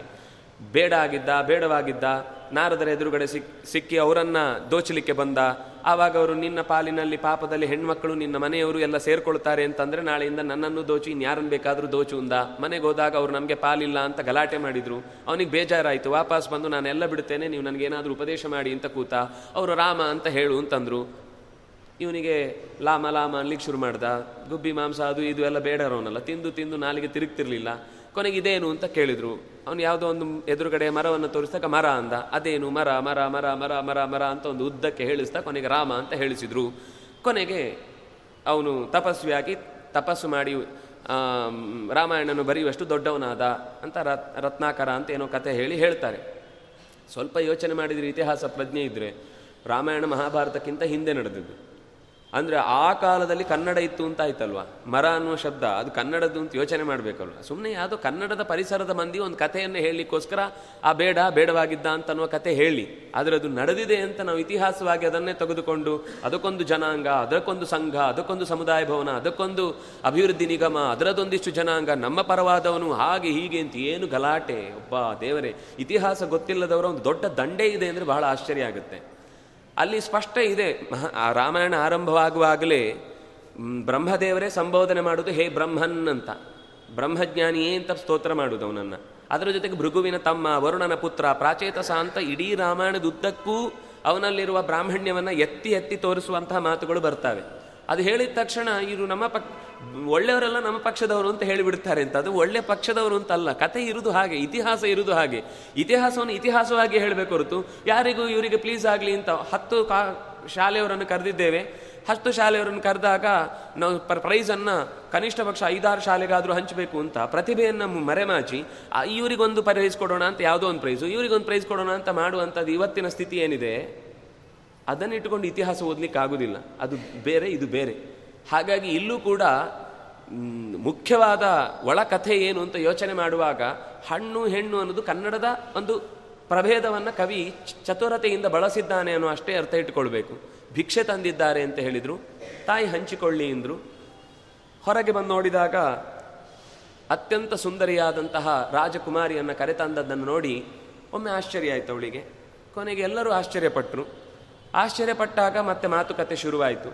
ಮಾತುಕತೆ ಶುರುವಾಗುವಾಗ ಮುಖ್ಯವಾಗಿ ಧರ್ಮರಾಜ ಹೇಳಿದ, ಅಮ್ಮ ಯಾವತ್ತೂ ತಪ್ಪಿ ಸುಳ್ಳು ಹೇಳೋಳಲ್ಲ. ಮತ್ತು ಅವಳು ಏನು ಹೇಳಿದರೂ ಅದು ಧರ್ಮದ ಪರವಾಗಿಯೇ ಇರುತ್ತೆ. ಹಾಗಾಗಿ ಅವಳು ಹೇಳಿದ ಹಾಗೆ ಐದು ಜನರು ಮದುವೆ ಆಗುವುದೇ ಸರಿ ಅಂತ ಅನ್ನಿಸುತ್ತೆ ಅಂತ. ಮೊದಲು ಈ ಮಾತು ಬರುವುದಿಲ್ಲ ಇಷ್ಟ, ಈ ಮಾತು ಹೇಳಿದ ತಕ್ಷಣ, ಅಯ್ಯೋ, ಅದು ಅರ್ಜುನ ಮದುವೆ ಗೆದ್ದು ತಂದದ್ದು, ಅವನೇ ಮದುವೆ ಆಗಲಿ ಅಂತ. ಅರ್ಜುನ ಹೇಳ್ತಾನೆ, ಅಣ್ಣಂದ್ರಿಗೆ ಮದುವೆ ಆಗಲಿಲ್ಲ, ನಾನು ಹೇಗೆ ಮದುವೆ ಆಗಲಿ ಅಂತ. ಅಂದರೆ ಪರಸ್ಪರ ಮಾತುಕತೆ ಆಗ್ತಾ ಇದ್ದಾಗಲೂ ಕುಂತಿ ಎಲ್ಲರನ್ನೂ ನೋಡ್ತಾ ಇದ್ದಾಳೆ. ಎಲ್ಲರೂ ಬೇಡ ಅಂತ ಹೇಳ್ತಿದ್ದಾರೆ ಆದರೆ ದ್ರೌಪದಿಯನ್ನೇ ನೋಡ್ತಿದ್ದಾರೆ. ಇದು ಒಂದು ಅವಳ ತಲೆಯಲ್ಲಿ ಇತ್ತು ಅಂದರೆ ಇದು ಸಾಮಾಜಿಕ ನ್ಯಾಯದ ದೃಷ್ಟಿಯಿಂದ ಯೋಚನೆ ಮಾಡುವುದಾದರೆ ಇನ್ನು ಅದರ ಹಿನ್ನೆಲೆ ಕಥೆ ಮುಂದೆ ಬರುತ್ತೆ. ಸಾಮಾಜಿಕ ದೃಷ್ಟಿಯಿಂದ ಯೋಚನೆ ಮಾಡುವಾಗ ಎಲ್ಲರ ಕಣ್ಣು ಬೇಡ ಅಂತ ಹೇಳಿದ್ರೂ ದ್ರೌಪದಿಯ ಕಡೆಗಿತ್ತು. ಅಷ್ಟು ರೂಪಸಿ. ಅದಕ್ಕೆ ಮೂಲ ಕಾರಣ ಜೀವದ ಸಂಬಂಧ ಅನ್ನೋದು ಮತ್ತೆ ನೋಡೋಣ. ಒಟ್ಟಂತ ಅವಳು ಸಾಮಾಜಿಕ ನ್ಯಾಯ ಒದಗಿಸಬೇಕು ಅಂತಂದ್ರೆ ಇವಳನ್ನು ಯಾರು ಒಬ್ಬ ಮದುವೆ ಆದರೂ ಉಳಿದವರು ಕಿತ್ತಾಡ್ತಾರೆ. ಮುಂದೆ ಈವಾಗ ಅಲ್ಲದೆ ಇದ್ರೂ ಕೂಡ. ಮುಂದೊಂದು ದಿವಸ ಇದು ಜಗಳಕ್ಕೆ ಕಾರಣ ಆಗುತ್ತೆ ಅಂತ ಯೋಚಿಸಿ ಇದು ತೀರ್ಮಾನ ಮಾಡೋಣ ಅಂತ ಹೇಳುವಷ್ಟರಲ್ಲಿ ಇದು ನಾಲ್ಕೈದು ದಿವಸ ಹೀಗೆ ಕಳೆದಿದೆ. ಅಶ್ವತ್ ಇವನು ದೃಷ್ಟದ್ಯುಮ್ನ ಹುಡ್ಕೊಂಡು ಬಂದಿದ್ದಾನೆ. ಯಾರು ಕರ್ಕೊಂಡು ಹೋದ್ರು? ಯಾರವರು ಏನೂ ಗೊತ್ತಿಲ್ಲ. ಪಾಂಡವರು ಸತ್ತೋಗಿದ್ದಾರೆ ಅಂತ ಹೇಳಿದರು. ಆದರೆ ಇಲ್ಲಿ ನೋಡಿದರೆ ಯಾರೋ ಎಷ್ಟು ಬ್ರಾಹ್ಮಣರು ಥರ ಬಂದವರು ಕರ್ಕೊಂಡು ಹೋಗಿದ್ದಾರೆ. ಅವ್ರು ನಿಜವಾಗ್ಲೂ ಪಾಂಡವರು ಹೌದಾ ಅಂತ ತಿಳ್ಕೊಳ್ಳಿಕ್ಕೆ ಗುಟ್ಟಾಗಿ ಬಂದು ಎಲ್ಲ ಅನೇಕ ಪ್ರಯತ್ನಗಳನ್ನು ಮಾಡಿದ್ದಾನೆ. ಹೆಚ್ಚು ಏನು ವಿಷಯ ಗೊತ್ತಾಗಲಿಲ್ಲ. ಕೊನೆಗೆ ಬಂದು ಮಾತಾಡಿಸಿದ್ದಾನೆ. ಅಲ್ಲಿ ಎರಡು ಸರ್ತಿ ಕೃಷ್ಣ ಬಂದು ಮಾತಾಡಿ ಹೋಗಿದ್ದಾನೆ ಅಷ್ಟರಲ್ಲಿ. ಅವರು ಉಳ್ಕೊಂಡ ಸಂದರ್ಭವನ್ನು ಹೇಳುವಾಗ ಮನಸ್ಸು ಕಲಕತ್ತೆ. ಒಂದು ಕೋಣೆಯಲ್ಲಿ ಅವರು ಮಲಗ್ತಾ ಇದ್ರಂತೆ. ಮಲಗುವ ಕೋಣೆಯಲ್ಲಿ ಜಾಗ ಎಷ್ಟಿತ್ತು ಅಂತಂದರೆ ಐದು ಜನ ಮಲಗಿದ ಮೇಲೆ ಆ ಕಡೆ ಗೋಡೆ, ಈ ಕಡೆ ಗೋಡೆ. ಇನ್ನು ಉಳಿದದ್ದು ಕಾಲಿನ ಹತ್ರ ಸ್ವಲ್ಪ ಜಾಗ ತಲೆ ಹತ್ರ ಸ್ವಲ್ಪ ಜಾಗ. ತಾಯಿ ತಲೆ ಹತ್ರ ಮಲಗ್ತಾ ಇದ್ಲಂತೆ, ದ್ರೌಪದಿ ಅವರು ಅಷ್ಟು ಜನರ ಕಾಲ ಕೆಳಗೆ ಮಲಗ್ತಾ ಇದ್ದಂತೆ ಅವಳು ರಾಣಿ, ಕೆಂಪು ಹಾಸಿನ ಮೇಲೆ ನಡೆಯುವ ಮನೆತನದಿಂದ ಬಂದವಳು. ಅಂಥವಳು ಹಿಡಿದ ಮೇಲೆ ಎಲ್ಲಿ ಇರ್ತೇವೋ ಅಲ್ಲಿಯ ಸುಖವನ್ನೇ ನನ್ನ ಸುಖ ಅಂತ ಭಾವಿಸಬೇಕು ಅಂತ ಅನ್ನುವಷ್ಟು ನಿರ್ಲಿಪ್ತಳಾಗಿ ಅವರ ಜೊತೆಗೆ ಸಂಸಾರವನ್ನು ನಡೆಸಿದ್ಲು. ಅಶ್ವತ್ಥ, ಇವನು ದೃಷ್ಟದ್ಯುಮ್ನ ಬಂದು ಹೇಳ್ತಾನೆ ನಮ್ಮ ಅರಮನೆಯಲ್ಲಿ ನಿಮಗೆ ಕರೆ ಬಂದಿದೆ. ನಮ್ಮ ಅಪ್ಪ ನಿಮ್ಮನ್ನು ಮಾತಾಡಿಸಿ ಯಥಾ ಪ್ರಕಾರ ಮದುವೆ ಮಾಡಿ ಕೊಡಬೇಕು ಅಂತ ಯೋಚನೆ ಮಾಡಿದ್ದಾರೆ. ಬರಬೇಕು ಅಂತ. ಸರಿ, ಇವರೆಲ್ಲ ಹುಡ್ಕೊಂಡು ಬಂದರು. ಇವ್ರು ಯಾರು ಅಂತ ತಿಳ್ಕೊಳ್ಬೇಕು ಅಂತ ಯೋಚನೆ ಮಾಡಿ ಆ ತಿಳ್ಕೊಳ್ಳೋ ಕ್ರಮ ಎಲ್ಲ ಬಹಳ ಚೆನ್ನಾಗಿದೆ. ಬರುವ ದಾರಿಯಲ್ಲಿ ಅಡಿಗೆ ಸಾಮಾನುಗಳೆಲ್ಲ ಒಂದು ಕಡೆ ಇಟ್ಟಿದ್ರು. ಪೂಜಾ ಸಾಮಾನುಗಳೆಲ್ಲ ಒಂದು ಕಡೆ ಇಟ್ಟಿದ್ರು.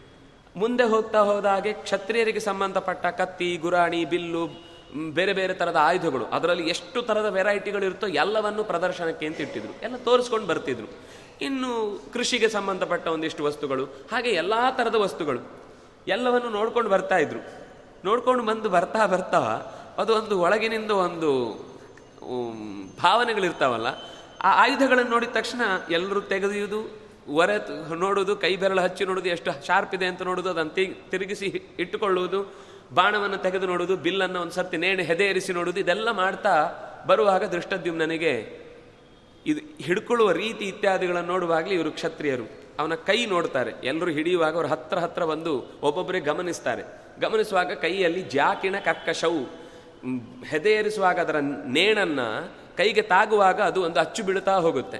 ಹಾಗೆ ಪ್ರತಿಯೊಬ್ಬರಲ್ಲೂ ಇರುವಂತಹ ಕೈ ಕಚ್ಚುಗಳನ್ನೆಲ್ಲ ನೋಡಿ ಅರ್ಥ ಮಾಡಿಕೊಂಡು ಇವರು ಕ್ಷತ್ರಿಯರು ಅಂತ ತೀರ್ಮಾನ ಮಾಡ್ತಾರೆ. ಆದರೂ ಯಾರು ನಮಗೆ ಒಳಗಿನಿಂದ ಮನಸ್ಸು ಹೇಳ್ತಾ ಇದೆ, ಪಾಂಡವರೇ ಇರಬೇಕು ಅಂತ. ಆದರೆ ಕನ್ಫರ್ಮ್ ಆಗಬೇಕು ಅಂತ ಮತ್ತೂ ಕೊನೆಗೆ ಇದೆಲ್ಲ ಆದಮೇಲೆ ದೃಷ್ಟದ್ಯುಮ್ನ ಹೋಗಿ ಅಪ್ಪನ ಹತ್ರ ಹೇಳ್ತಾರೆ. ಅವರು ಬಾಣ ಬಿಲ್ಲುಗಳನ್ನೆಲ್ಲ ಚೆನ್ನಾಗಿ ಹಿಡಿದು ನೋಡಿ ಉಳಿದದ್ದನ್ನೆಲ್ಲ ಸುಮ್ಮನೆ ನೋಡ್ಕೊಂಡು ಬಂದರು. ಪೂಜಾ ಸಾಮಾನುಗಳನ್ನು ಅಷ್ಟೆಲ್ಲ ಎಲ್ಲ ತೆಗೆದು ನೋಡಲಿಲ್ಲ. ಇದನ್ನು ಮಾತ್ರ ಬಹಳ ಚೆನ್ನಾಗಿ ಗುರುತಿಸಿ ನೋಡಿಕೊಂಡು ಬಂದರು. ಸರಿ, ಒಳಗೆ ಹೋದ ಮೇಲೆ ಮಾತುಕತೆ ಶುರುವಾಯಿತು. ಮದುವೆ ಮಾಡಿ ಕೊಡಬೇಕು ಅಂತ ಅಂದ್ಕೊಂಡಿದ್ದೇವೆ ಹೇಗೆ ಮಾಡ್ತೇವೆ? ಹೇಗೆ ಮದುವೆ ಮಾಡೋದು? ಅದಕ್ಕೆ ಧರ್ಮರಾಜು ಹೇಳ್ತಾನೆ, ನಾವು ಐದು ಜನ ಮದುವೆ ಆಗೋದು ಅಂತ ತೀರ್ಮಾನ ಮಾಡಿದ್ದೇವೆ. ದೃಪದನಿಗೆ ಒಂಥರ ಕಂಗಾಲಾಗೋಯ್ತು ಇದೇನು ಈ ತನಕ ಲೋಕದಲ್ಲಿ ಇಲ್ಲದೆ ಇರುವಂತಹ ಒಂದು ವ್ಯವಸ್ಥೆಯನ್ನು ದೊಡ್ಡ ಸ್ಥಾನದಲ್ಲಿ ನಿಂತು ನಾವೇ ಮದುವೆ ಮಾಡಿ ಕೊಟ್ರೆ ಲೋಕಕ್ಕೆ ನಾವು ನಾಳೆ ಹೇಳಬೇಕಾದವರು ಏನು ಅಂತ ಸಂದೇಶ ಕೊಡೋದು ಈ ಮದುವೆಯಿಂದ? ಲೋಕಕ್ಕೆ ಸಂದೇ, ಏನು, ದೊಡ್ಡವರು ಏನು ಮಾಡ್ತಾರೋ ಅದನ್ನು ಪ್ರಜೆಗಳು ಮಾಡ್ತಾವೆ. ಯಥಾ ರಾಜ ತಥಾ, ಯಥಾ ರಾಜ ತಥಾ ಪ್ರಜಾಹ ಅಂತ. ಆ ದೃಷ್ಟಿಯಲ್ಲಿ ನಾವು ಏನು ಸಂದೇಶ ಕೊಡಲಿಕ್ಕೆ ಹೊರಟಿದ್ದೇವೆ? ಇದು ನನಗೆ ಒಪ್ಪಿಗೆ ಆಗ್ತಾ ಇಲ್ಲ ಅಂತ. ಇಲ್ಲ, ನಮ್ಮಮ್ಮ ಮೊದಲೇ ಐವರು ಹಂಚಿಕೊಳ್ಳಿ ಅಂತ ಮೊದಲು ಹೇಳಿದ್ಲು. ಆಮೇಲೆ ನನ್ನ ಮನಸ್ಸು ಅಮ್ಮ ಸೇಳಿದ್ರಲ್ಲಿ ಯಾವುದೇ ತಪ್ಪಿಲ್ಲ ಅಂತ ಅನ್ನಿಸ್ತು. ಹಾಗೆ ಯೋಚನೆ ಮಾಡಿದರೆ ಈ ಹಿಂದೆಯೂ ಅದಕ್ಕೆ ಬೇಕಾದ ಸಂದರ್ಭಗಳು ಒದಗಿ ಬಂದದ್ದನ್ನು ನಾನು ಉಲ್ಲೇಖ ಮಾಡಲಿಕ್ಕೆ ಇಷ್ಟಪಡ್ತೇನೆ ಅಂತ ಅವನು ಎರಡು ಕಥೆಯನ್ನು ಹೇಳುತ್ತಾನೆ. ಶುರೂಯತೆ ಹಿ ಪುರಾಣೇಪಿ ಜಟಿಲ ನಾಮ ಗೌತಮೀ ಋಷೀನ್ ಅಧ್ಯಾಸಿತವತಿ ಸಪ್ತಧರ್ಮಭೃತಾಂಬರ ಹಿಂದೆ ಜಟಿಲ ಅನ್ನುವಂತಹ ಗೌತಮ ಗೋತ್ರದ ವಿಪ್ರಕನ್ಯೆಯೊಬ್ಬಳು ಐದು, ಆರು, ಏಳು ಜನ ಋಷಿಗಳನ್ನ ಮದುವೆಯಾಗಿ ಸುಖವಾಗಿ ಸಂಸಾರ ನಡೆಸಿದ್ಲು ಅನ್ನುವ ಘಟನೆಯನ್ನು ನಾವು ನೋಡ್ತೇವೆ. ಶುರುಯತೆ. ಹೀಗೆ ಹಿಂದೆ ಪುರಾಣದಲ್ಲಿ ಒಂದು ಕಥೆ ಬಂದಿದೆ. ಅಷ್ಟೇ ಅಲ್ಲ, ತದೈವಂ ಮುನಿಜಾ ವಾರ್ಕ್ಷಿ ತಪೋಭಿರ್ಭಾವಿತಾತ್ಮನಃ ಸಂಗತಾಭೂ ದಶಭ್ರಾತೃನ್ ಏಕನಾಂನಃ ಪ್ರಚೇತಸಃ. ಪ್ರಚೇತಸಃ. ಹತ್ತು ಜನ ಪ್ರಾಚೇತಸರು ವಾರ್ಕ್ಷಿ ಅನ್ನುವಂತಹ ಒಬ್ಬಳನ್ನೇ ಪ್ರಮ್ಲೋಚ ಅಂತಲೂ ಕರೀತಾರೆ. ಒಬ್ಬಳನ್ನೇ ಮದುವೆಯಾಗಿ ಅವಳಿಂದ ಮುಂದೆ ಅದು ಹುಟ್ಟಿದವನು ಚಂದ್ರ ಅಂತ ಮುಂದೆ ಬರುತ್ತೆ. ಹೀಗೆ ಒಳ್ಳೆಯ ದಾಂಪತ್ಯವನ್ನು ನಡೆಸಿದ ಕಥೆ ಬಂದಿದೆ ಅದರಿಂದಾಗಿ ಇದೇನು ಹೊಸತು ಅಂತ ಯೋಚಿಸುವ ಅಗತ್ಯ ಇಲ್ಲ ಅಂತ. ಇಷ್ಟು ಹೇಳಿದ್ರು, ಯಾವಾಗಲೂ ನಾವು ಏನಾದರೂ ಒಂದು ಯೋಚನೆ ಮಾಡಿದ ಮೇಲೆ ನಮಗೆ ಬೇಕಾದ ಲಾಜಿಕ್ ಹೊಳಿತಾ ಹೋಗುತ್ತೆ. ಅದು ಶಾಸ್ತ್ರೀಯ ಅಂತ ನಮಗೆ ಶಾಸ್ತ್ರದ ಮಾತುಗಳೇ ಹೊಳಿತಾವೆ. ಹಾಗಾಗಿ ಆದರೆ ಮನಸ್ಸಿಗೆ ಅದು ಒಪ್ಪುವುದಕ್ಕೆ ಸಾಧ್ಯ ಇಲ್ಲ ಅನ್ನುವ ಸ್ಥಿತಿ ಬಂದಾಗ ಕೊನೆಗೆ ವ್ಯಾಸರನ್ನು ನೆನಪಿಸಿಕೊಳ್ತಾಳೆ ಕುಂತಿ. ಪಾಂಡವರಿಗೆ ಯಾವಾಗಲೂ ಒಂದು ವರ ಏನು ಅಂದರೆ ವ್ಯಾಸರ ನೆನಪಿಸಿಕೊಂಡಾಗ ಅಲ್ಲಿ ಬಂದಾಯಿತು. ಹೀಗೆ ವ್ಯಾಸರನ್ನು ನೆನಪಿಸಿಕೊಳ್ಳುವ ಅವಕಾಶದ ಹೊತ್ತನ್ನು ಧ್ರುಪದನು ಖುಷಿ ಪಡ್ತಾನೆ ವ್ಯಾಸರು ಬರ್ತಾರೆ ಅಂದರೆ ಒಪ್ಪಿಗೆ. ನೋಡಿ, ವ್ಯಾಸರು ಅಂತಂದರೆ ಒಂದು ಬೆಸ್ತರವಳ ಮಗಳು, ಮಗ, ಸತ್ಯವತಿಯ ಮಗ. ಆದರೆ ಧರ್ಮದ ಚಾಚೂ ತಪ್ಪದ ಚೌಕಟ್ಟನ್ನು ಸರಿಯಾಗಿ ಹೇಳುವವರು ಅಂತ ಅನ್ನೋದು ಗೌರವ ಇದ್ದದ್ದು ವ್ಯಾಸರಿಗೆ. ಇವತ್ತಾದರೆ ಪಂಕ್ತಿ ಕೊಡ್ತಿದ್ವೋ ಇಲ್ವೋ ಗೊತ್ತಿಲ್ಲ. ಆದರೆ ಅವತ್ತು ಸಮಾಜದಲ್ಲಿ ಒಂದಷ್ಟು ದೊಡ್ಡ ಗೌರವ ಇತ್ತು. ಇಡೀ ಸಮಾಜ ಅವ್ರು ಹೇಳಿದರೆ ಮತ್ತೆ ಮುಗಿಯಿತು ಮತ್ತೆ ಮಾತೇ ಇಲ್ಲ ಅಂತ. ಅವರು ಬಂದ ತಕ್ಷಣ ದೃಪದ ಸರಿಯಾಗಿ ಆತಿಥ್ಯವನ್ನು ಮಾಡಿ, ನಮ್ಮ ಸಮಸ್ಯೆ ಹೀಗಾಗಿದೆ ಅಂತ ಎಲ್ಲವನ್ನು ಬಿಡಿಸಿ ಹೇಳಿದರು. ಬಿಡಿಸಿ ಹೇಳಿದಾಗ ಒಬ್ಬೊಬ್ಬರ ಅಭಿಪ್ರಾಯ ಕೇಳಿದರು, ನಿಮಗೇನು ಅನಿಸುತ್ತೆ ನಿಮಗೇನು ಅನಿಸುತ್ತೆ? ಅಂತ. ಎಲ್ಲರೂ ಅವರವರಿಗೆ ಸಂಬಂಧಿಸಿದ್ದನ್ನು ಹೇಳಿದರು. ಆಮೇಲೆ ವೇದವ್ಯಾಸರು ಮಾತನಾಡಲಿಕ್ಕೆ ಶುರು ಮಾಡ್ತಾರೆ.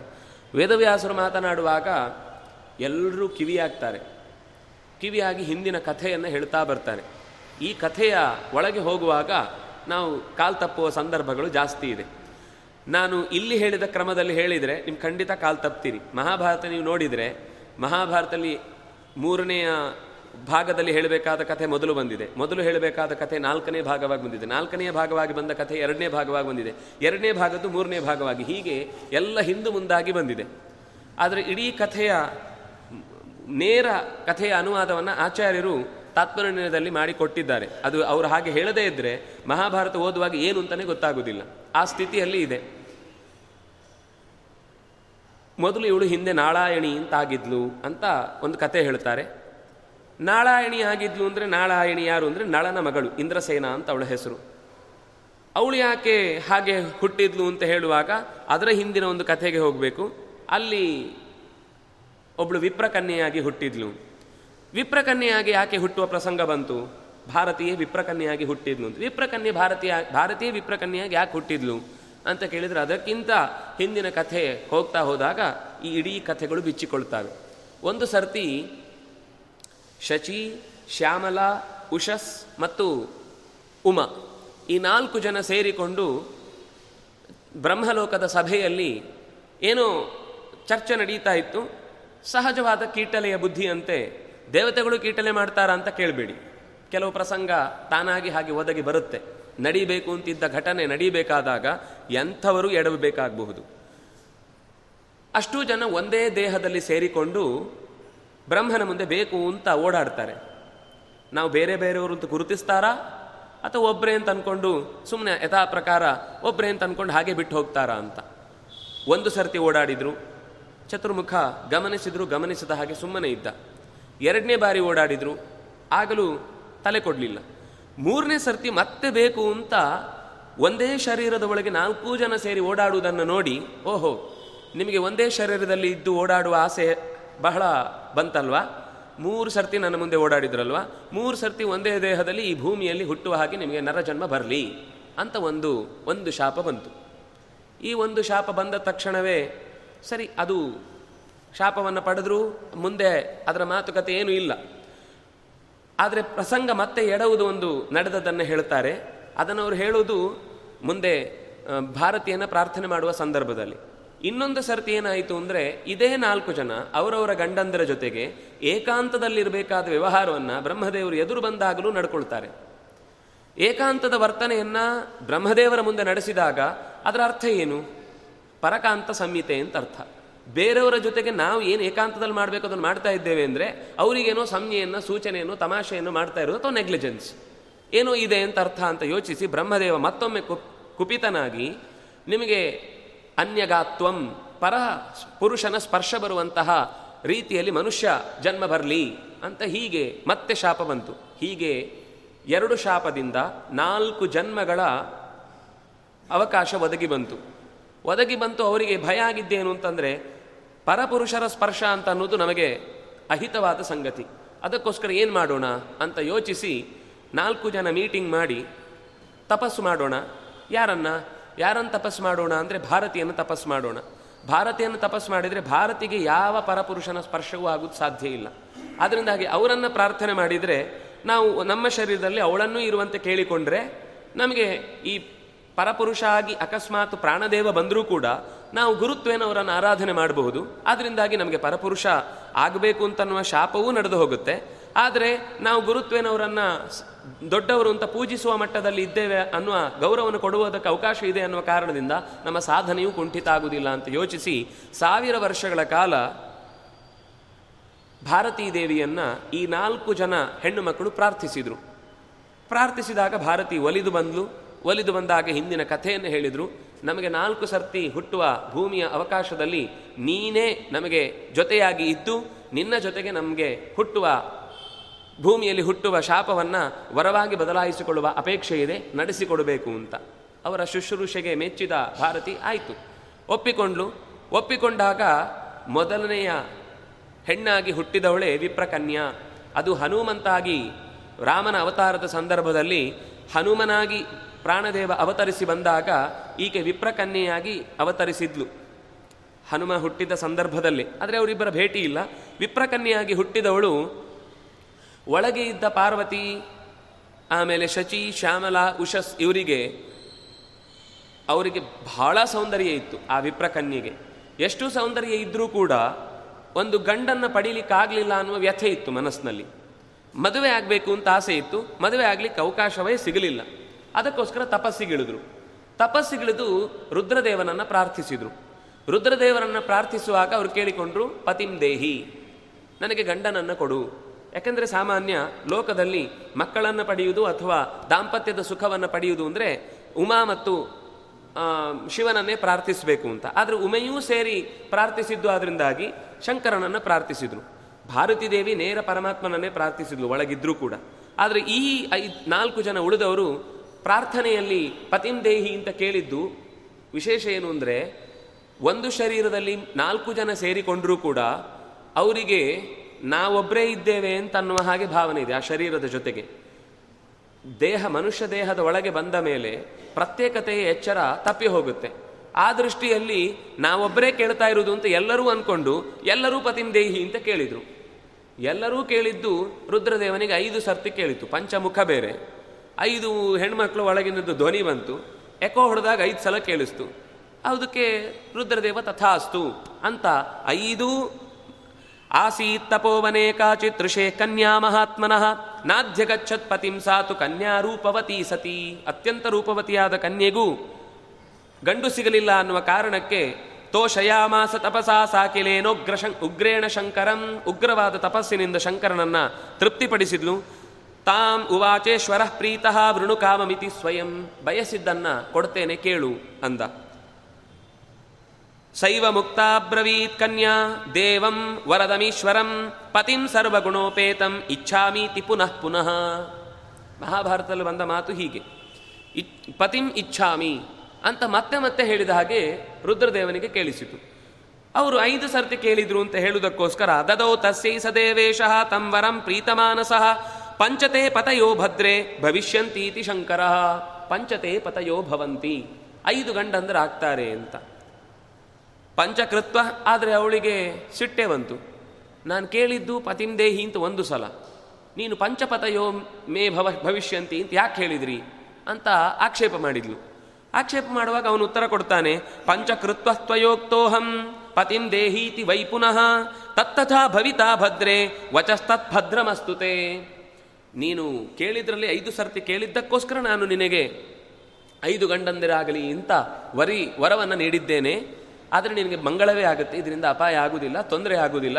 ಕೊಟ್ಟ ವರವನ್ನು ಹಿಂತೆಗೆದುಕೊಳ್ಳುವ ಕ್ರಮ ಇಲ್ಲ. ಹಾಗೇ ಆಗುತ್ತೆ ಅಂತ ಹೀಗೆ ಋಷಿಕನ್ಯೆಯಾಗಿ ಪ್ರಾರ್ಥಿಸಿದ್ದು, ಅಲ್ಲಿ ಫಲಿಸದೇ ಹೋದರೂ ಕೂಡ ಎರಡನೇ ಜನ್ಮ ಮುಂದೆ ಬರುವಂತಹದ್ದು ನಾಳಾಯಿನಿ ಅಂತ ನಳನ ಮಗಳಾಗಿ ಇಂದ್ರಸೇನೆಯಾಗಿ ಹುಟ್ಟಿದವಳು.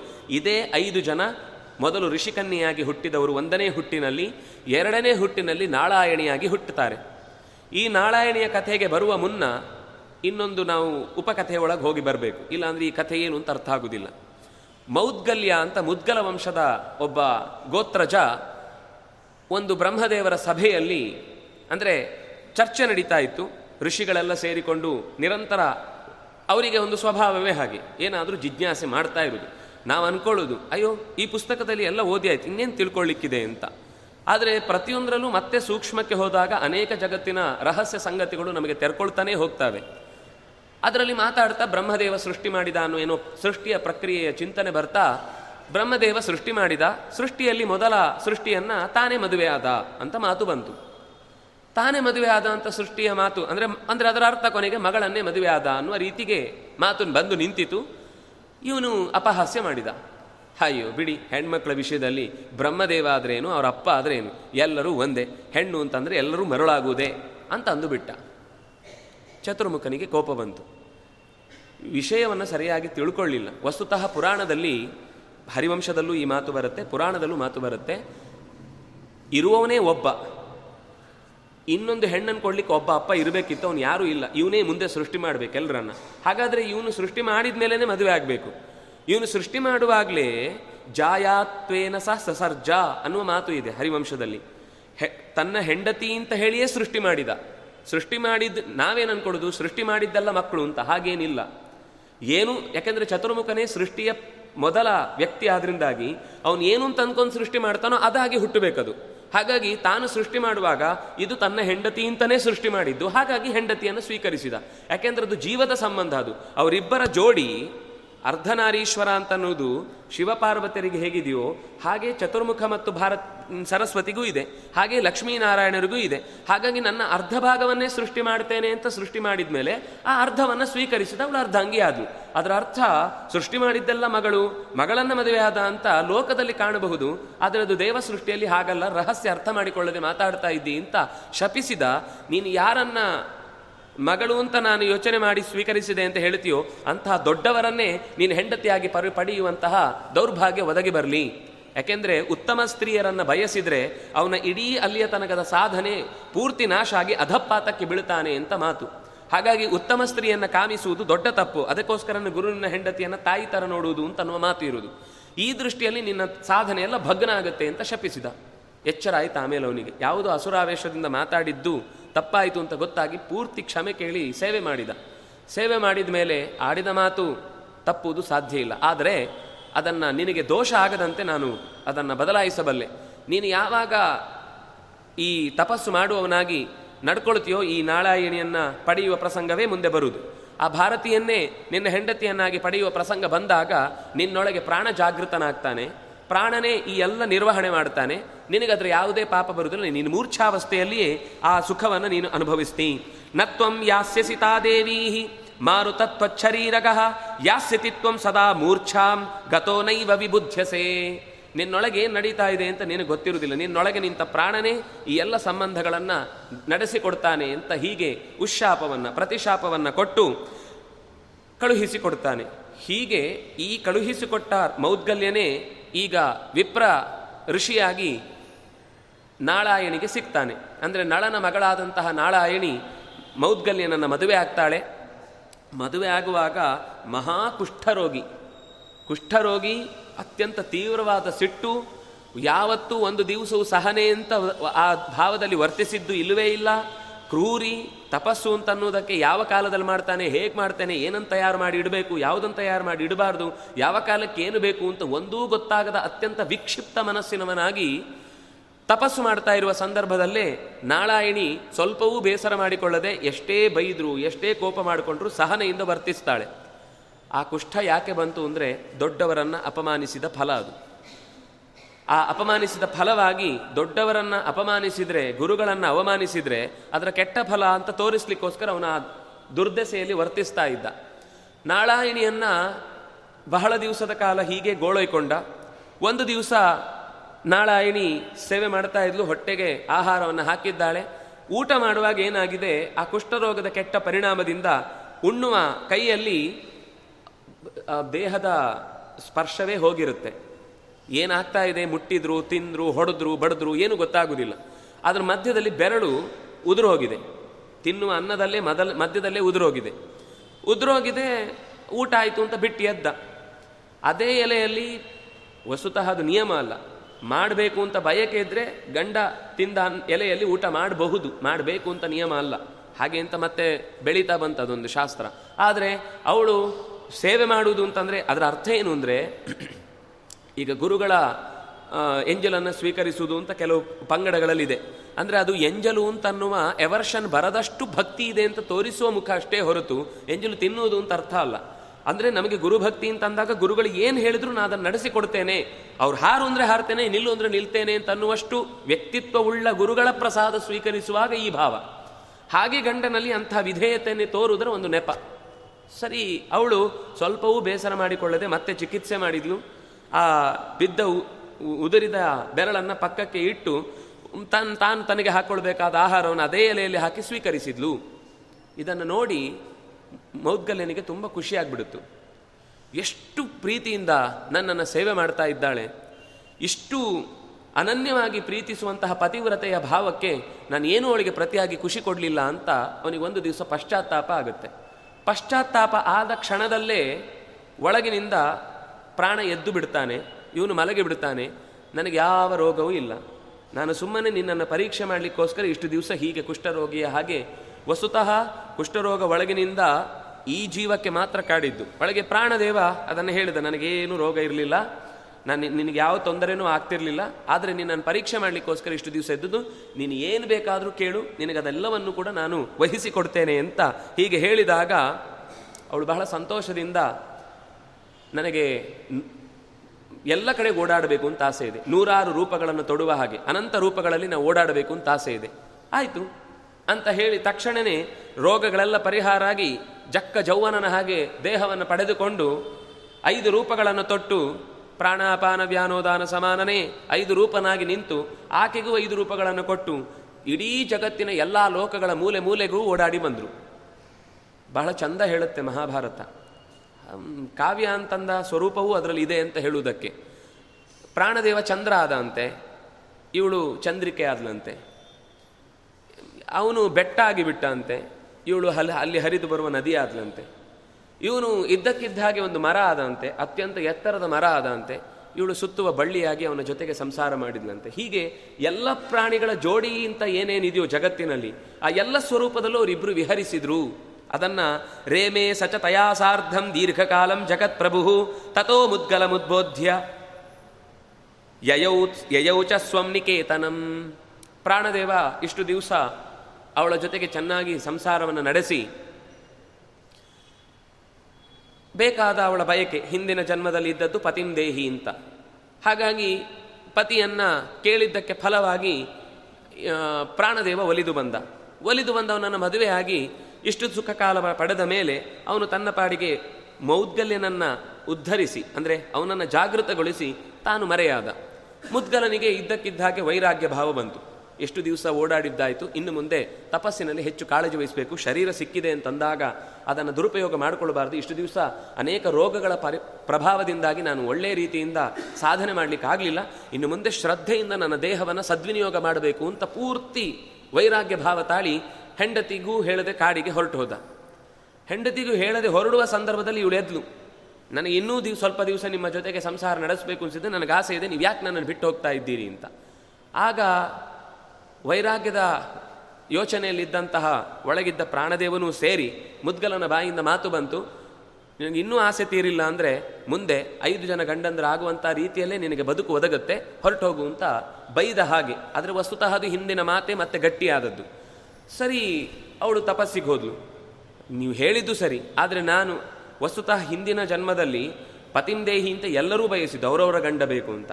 ಆದರೆ ಇಲ್ಲಿ ಸಿಕ್ಕಿದ್ದು ಭಾರತಿಗೆ ಮಾತ್ರ ಗಂಡ. ನಮಗೆ ಸಿಕ್ಕಿಲ್ಲ, ನಮ್ಮ ಗಂಡಂದ್ರು ನಮಗೆ ಸಿಕ್ಕಿಲ್ಲ ಅಂತ ಯೋಚಿಸಿ ಮತ್ತೆ ನಾರಾಯಣಿ ತಪಸ್ಸಿಗಿಳಿದ್ಲು. ಹೀಗೆ ತಪಸ್ಸಿಗಿಳಿದಾಗ ಚತುರ್ಮುಖನ್ ಮತ್ತೆ ಶಂಕರನನ್ನೇ ತಪಸ್ಸಿಗೆ ಕೇಳಿಕೊಂಡ್ಲು. ಶಂಕರ ಮತ್ತೆ ಬಂದ. ಮತ್ತೆ ಬಂದಾಗಲೂ ದೇಹದಲ್ಲಿ ಅಸ್ತಿತ್ವದ ಪ್ರಜ್ಞೆ, ಪ್ರತಿಯೊಬ್ಬರಿಗೂ ನಾನಿದ್ದೇನೆ ನಾನಿದ್ದೇನೆ ನಾನಿದ್ದೇನೆ ನಾನಿದ್ದೇನೆ ಅಂತ. ಎಲ್ಲರೂ ಯಥಾ ಪ್ರಕಾರ ಮತ್ತೆ ನಮ್ಮ ನಮ್ಮ ಗಂಡಂದ್ರು ಬೇಕು ಅನ್ನೋ ಅಭಿಪ್ರಾಯವೂ ಮನಸ್ಸಲ್ಲಿತ್ತು ಅಂತ ಹಾಗೆ ಮತ್ತೊಂದು ಸರ್ತಿ ಗಂಡ ಬೇಕು ಅಂತ ಕೇಳಿದರು. ಕೇಳಿದಾಗ, ನಾಜಾನನ್ ಏಕದೇಹತ್ವಾತ್, ಚಿದ್ಯೋಗಾತ್ ಕ್ಷೀರ ನೀರವತ್, ಹಾಲು ನೀರು ಬೆರೆತರೆ ಹೇಗೆ ಮನಸ್ಸು ಮನಸ್ಸುಗಳ ನಡುವಿನ ಅಂತರಗಳು ತಿಳಿಯುವುದು ಸಾಧ್ಯ ಇಲ್ಲವೋ, ಒಂದೇ ದೇಹದಲ್ಲಿದ್ದ ಅಷ್ಟು ಜೀವಗಳ ಮನಸ್ಸು ತಾವು ಪ್ರತ್ಯೇಕ ಅಂತ ಅನ್ನುವ ಯೋಚನೆ ಬರದೆ ಎಲ್ಲರೂ ಪ್ರಶ್ನೆ ಮಾಡಿದ್ರು, ಯಥಾ ಪ್ರಕಾರ ಮತ್ತೆ ಪಂಚಕೃತ್ವ? ಐದು ಬಾರಿ ಅವರು ಕೇಳಿದನ್, ಕೇಳಿದ್ದನ್ನು ಯೋಚನೆ ಮಾಡಿ, ಐದು ಜನ ಪಂಚತೆ ಪತಯೋ ಭದ್ರೇ, ಐದು ಜನ ಗಂಡಂದಿರಾಗ್ಲಿ ಅಂತ ಮತ್ತೆ ಅವನು ವರ ಕೊಟ್ಟ ಇವಳು ಮತ್ತೆ ಬೇಜಾರು ಮಾಡಿಕೊಂಡ್ಲು. ನಾನು ಕೇಳಿದ್ದು ಒಂದೇ ಸರ್ತಿ, ನೀನು ಮತ್ತೆ ನನಗೆ ಐದೇ ಅಂತ ಹೇಳ್ತಾ ಇದ್ದಿ ಅಂತ. ನೀನು ಒಳಗಿನಿಂದ ಒಬ್ಬರು ಯಾರೋ ಕೇಳ್ತಾ ಇದ್ದೀರಿ ಅಂತ ನಿಮ್ಮಲ್ಲಿ ಇದ್ರೂ ಕೂಡ ನೀವು ಐದು ಸರ್ತಿ ಕೇಳಿದ ಹಾಗೆ ನನಗೆ ಕೇಳಿಸಿತು, ಅದಕ್ಕೆ ಹೇಳ್ತಾ ಇದ್ದೇನೆ ಅಂತ.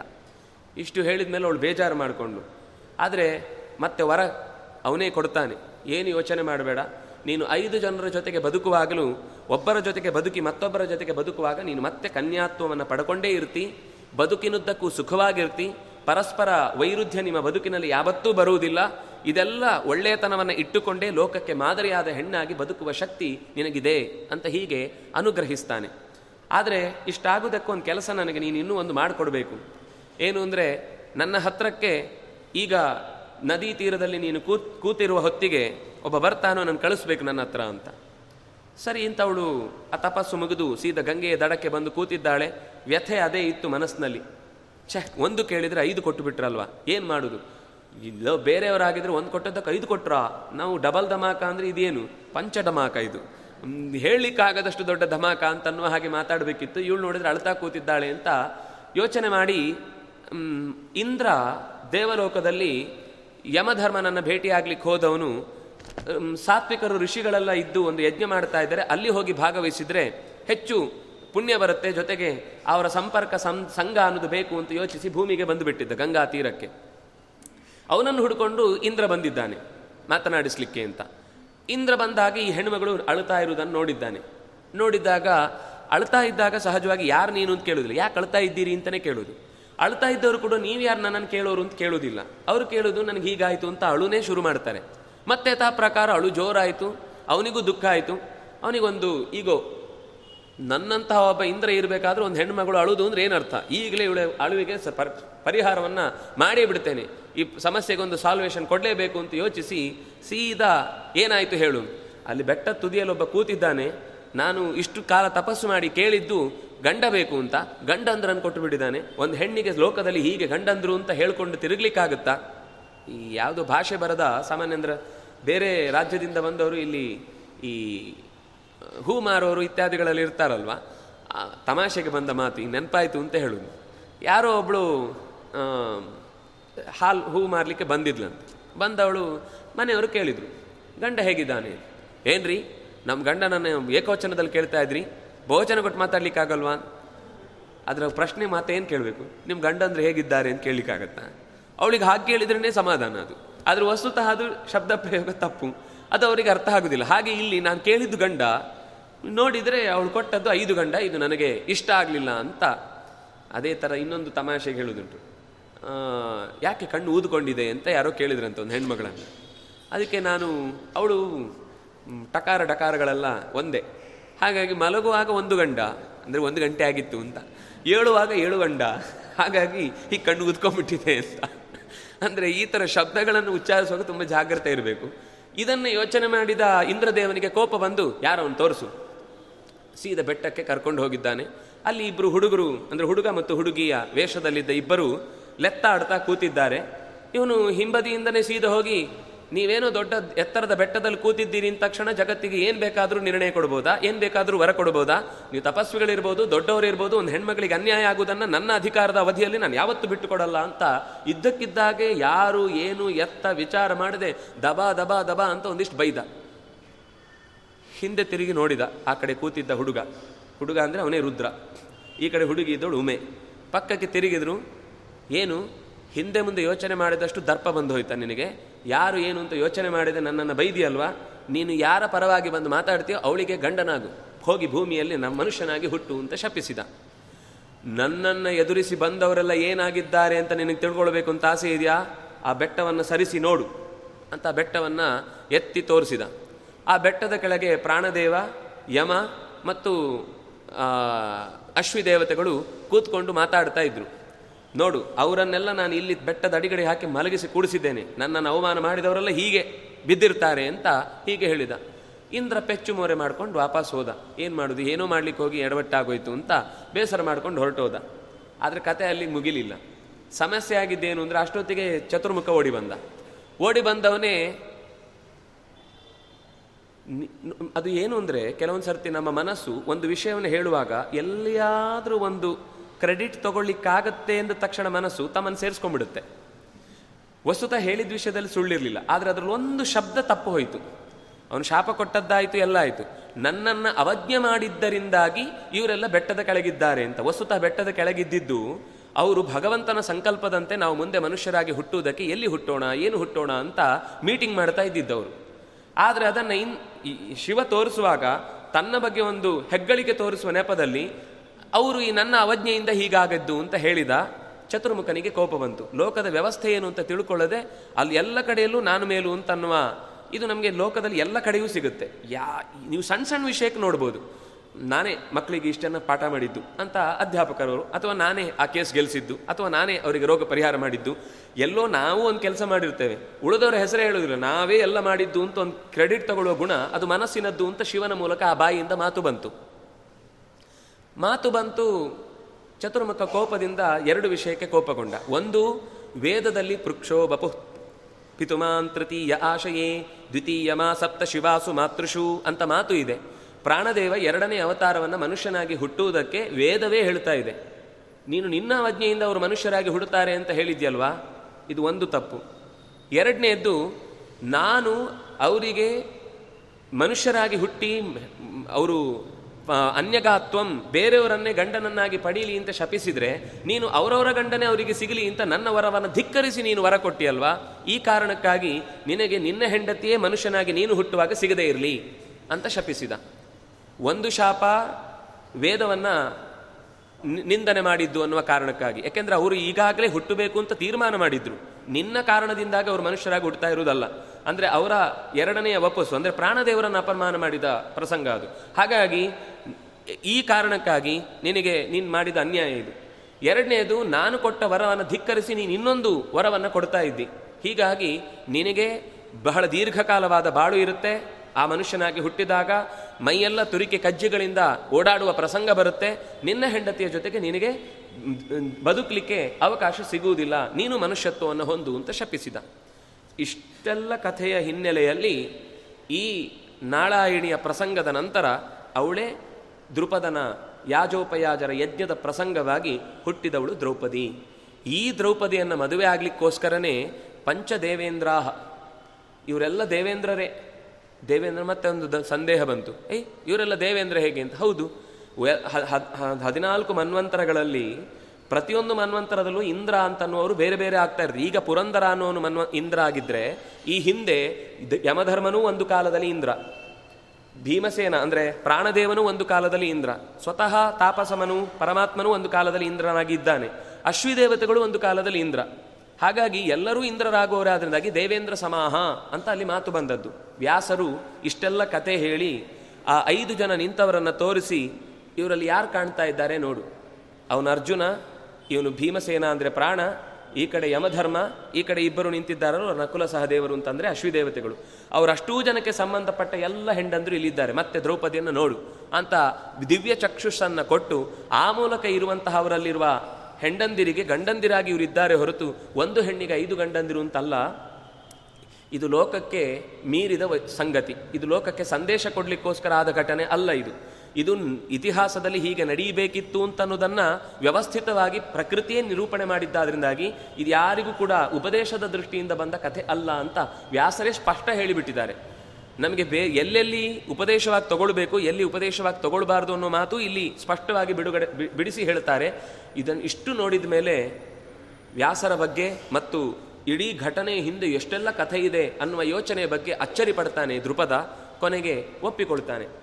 ಅಲ್ಲಿಗೆ ಮೂರನೇ ಅವತಾರ ಆಯಿತು. ಇನ್ನೊಂದು ಉಳಿಯಿತಲ್ವಾ? ಇನ್ನೊಂದು ಉಳಿದಿದ್ದು ಅದನ್ನು ಆಚಾರ್ಯರು ಹೇಳ್ತಾರೆ, ಮಧ್ವಾಚಾರ್ಯರ ಕಾಲದಲ್ಲಿ ಚಂದ್ರ ಅನ್ನುವಂತಹ ಒಬ್ಬಳು ವಿಪ್ರಕನ್ಯೆ ಹುಟ್ಟಿದ್ಲು. ಅವಳೇ ನಾರಾಯಣಿ ಹೇಗೆ ಐದು ದೇವತೆಗಳನ್ನು ಜೊತೆಗಿಟ್ಟು ಹುಟ್ಟಿಕೊಂಡಿದ್ರೋ, ಹಾಗೆ ಚಂದ್ರ ಅನ್ನುವ ಹೆಣ್ಣು ಮಗಳಾಗಿ ಮತ್ತೆ ಇದೇ ಭಾರತಿ ಉಮಾ ಮೊದಲಾದಂತಹ ಅಷ್ಟೂ ಜನ ಸೇರಿಕೊಂಡು ಹುಟ್ಟಿ ಮತ್ತೆ ಅವಸಾನ, ಅಂದರೆ ಆಚಾರ್ಯರ ಅವತಾರದ ಮುಕ್ತಾಯ ಆಗುವುದು ಅಂದ್ರೆ ಅವ್ರು ಬದರಿಗೆ ಹೋಗಿದ್ದು. ಅವತಾರ ಸಮಾಪ್ತಿ ಅಂತ ಇಲ್ಲಲ್ವಾ ಅವಳು ಕೂಡ ಹಾಗೆ ಮರೆಯಾಗಿದ್ದಾಳೆ ಅನ್ನೋದು ಇಷ್ಟೇ ಸಂಗತಿಯನ್ನು ಹೇಳ್ತಾರೆ ಹೊರತು ಇನ್ನು ಇದರ ಯಾರು, ಎಲ್ಲಿ, ಎತ್ತ, ಯಾವ ಅಡ್ರೆಸ್ಸು ನಮಗೆ ಗೊತ್ತಿಲ್ಲ. ಈ ಈ ಕಥೆಯಲ್ಲಿ ಕೊನೆಗೆ ಮತ್ತೆ ನಮಗೆ ಆ ಮಹಾಭಾರತ ನೋಡಿದಾಗ ಗೊತ್ತಾಗುವುದೇನು ಅಂದರೆ ದ್ರೌಪದಿ ಆಗಿದ್ದಾಗ ಉಳಿದ ಅಷ್ಟೂ ಜನಕ್ಕೆ ಹೆಂಡಂದ್ರಿದ್ದಾರೆ. ಉಮೇಗೊಬ್ಬಳಿಗೆ ಬಿಟ್ಟು. ಯಾಕೆಂದ್ರೆ ಉಮೇಗೊಬ್ಬಳಿಗೆ ಬಿಟ್ಟು ಅಂದರೆ ಶಪದ ಪ್ರಕಾರ ಅವನೇ ಅಶ್ವತ್ಥಾಮ ಆಗಿ ಹುಟ್ಟಿದ್ದು. ಅಶ್ವತ್ಥಾಮ ಹೆಂಡತಿಯನ್ನು ಪಡೆಯದೆ ಬ್ರಹ್ಮಚಾರಿಯಾಗಿಯೇ ಉಳಿದ. ಕೊನೆಗೆ ಅಸ್ತ್ರವನ್ನು ಪ್ರಯೋಗಿಸುವ ವಿಷಯದಲ್ಲೂ ವೇದವ್ಯಾಸರನ್ನು ಕೃಷ್ಣನನ್ನು ಧಿಕ್ಕರಿಸಿ ಪಾಂಡವ ಕುಲವನ್ನೇ ನಾಶ ಮಾಡ್ತೇನೆ ನಿಷ್ಪಾಂಡವಂಕರೋಮಿ ಅಂತ ಯೋಚನೆ ಮಾಡಿದ್ದರ ಪರಿಣಾಮ ನಿರಪರಾಧಿಯಾದಂತಹ ಹಸುಗೂಸನ್ನ ಗರ್ಭದಲ್ಲೇ ಸಂಹರಿಸ್ತೇನೆ ಅಂತ ಹೋಗುವಾಗ ಕೃಷ್ಣ ತಡೆದರೂ ಕೇಳದೆ ಬಿಟ್ಟದ್ದಕ್ಕೆ ನೀನು ಇದ್ದಷ್ಟು ಕಾಲ ಚಿರಜೀವಿ. ಹಾಗಾಗಿ ಚಿರಜೀವಿ ಅಂತಂದ್ರೆ ಒಂದು ಕಲ್ಪದ ಕಾಲ ಇರುವುದು ಅಂತ ಅರ್ಥ. ಸಾಯುವುದಿಲ್ಲ ಅಂತ ಅರ್ಥ ಅಲ್ಲ. ಒಂದು ಕಲ್ಪದ ಕಾಲ ಇರುವಷ್ಟು ಕಾಲವು ರೋಗಿಷ್ಠನಾಗಿ, ಮುದಿಯಾಗಿ ಅದನ್ನು ಪರಿಹರಿಸಿಕೊಳ್ಳಿಕ್ಕಾಗದೇ ಇರುವ ವೇದನೆ ನಿನಗೆ ಅನುಭವಕ್ಕೆ ಬರಲಿ ಅಂತ ಆ ಶಾಪದ ಜೊತೆಗೆ, ಅಂದರೆ ಅದು ಒಂದು ರೂಪದಿಂದ ಅದು ಅನುಭವ ಅಷ್ಟೇ. ಅದೇ ಮತ್ತೆ ಯಾವ ಕಾರಣದಿಂದ ಆ ಮಗುವನ್ನು ಕೊಲ್ಲಿಕ್ಕೆ ಅಂತ ಅಶ್ವತ್ಥಾಮ ಪ್ರಯತ್ನ ಪಟ್ಟನೋ ಅದೇ ಮತ್ತೊಂದು ರುದ್ರದೇವನ ಅವತಾರವಾಗಿ ಶುಕಾಚಾರ್ಯ ಆ ಮಗುವನ್ನು ಉದ್ಧರಿಸಲಿಕ್ಕೆ ಬೇಕಾದ ಇಡೀ ಭಾಗವತದ ಭಗವದ್ಭಕ್ತಿಯ ಕಥೆಯನ್ನು ಉದ್ಧರಿಸಿ ಲೋಕಕ್ಕೆ ಕೊಟ್ಟಿತು. ನಾವು ಈ ಕಥೆಯಲ್ಲಿ ಹೇಳುವಾಗ, ಅಯ್ಯೋ, ಶಿವ ಹಾಗೆ ಮಾಡಿದ, ರುದ್ರ ಹೀಗೆ ಇಂದ್ರ ಹೀಗೆ ಮಾಡಿದ ಏನೇನೋ ಕಥೆಗಳನ್ನು ಹೇಳ್ತೇವೆ. ಇದು ನಡೆದ ಕಥೆಯನ್ನು ಹೇಳಲಿಕ್ಕೋಸ್ಕರ ಹೇಳುವುದಷ್ಟೇ ಹೊರತು, ನಾವು ಇದರಲ್ಲಿ ಜಡ್ಜ್ಮೆಂಟ್ ಕೊಡ್ಲಿಕ್ಕಿರೋರಲ್ಲ. ನಡೆದ ಕತೆ ಹೀಗಿತ್ತು, ಹಾಗಾಗಿ ಘಟನೆ ಹೀಗೆ ನಡೆಯಿತು.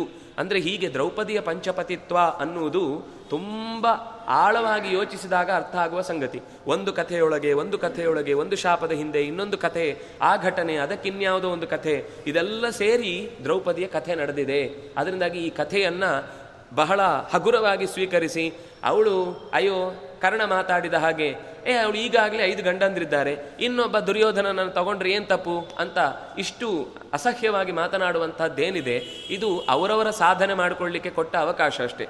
ಒಳ್ಳೆಯವರು ಒಳ್ಳೆ ರೀತಿಯಿಂದ ಯೋಚನೆ ಮಾಡ್ತಾರೆ. ವ್ಯಾಸರು ಕೊಟ್ಟ ಚಿಂತನೆಯಲ್ಲಿ ನಮಗೆ ದ್ರೌಪದಿ ಅನ್ನುವ ಪಾತ್ರ ಮಾತ್ರ ತಗೊಳ್ಳೋದಲ್ಲ ದ್ರೌಪದಿಯ ಹಿನ್ನೆಲೆಯನ್ನು ವ್ಯಾಸರೇ ಕೊಟ್ಟಿದ್ದಾರೆ ಅಂತಂದಾಗ ಅದನ್ನೂ ಸ್ವೀಕರಿಸಬೇಕು.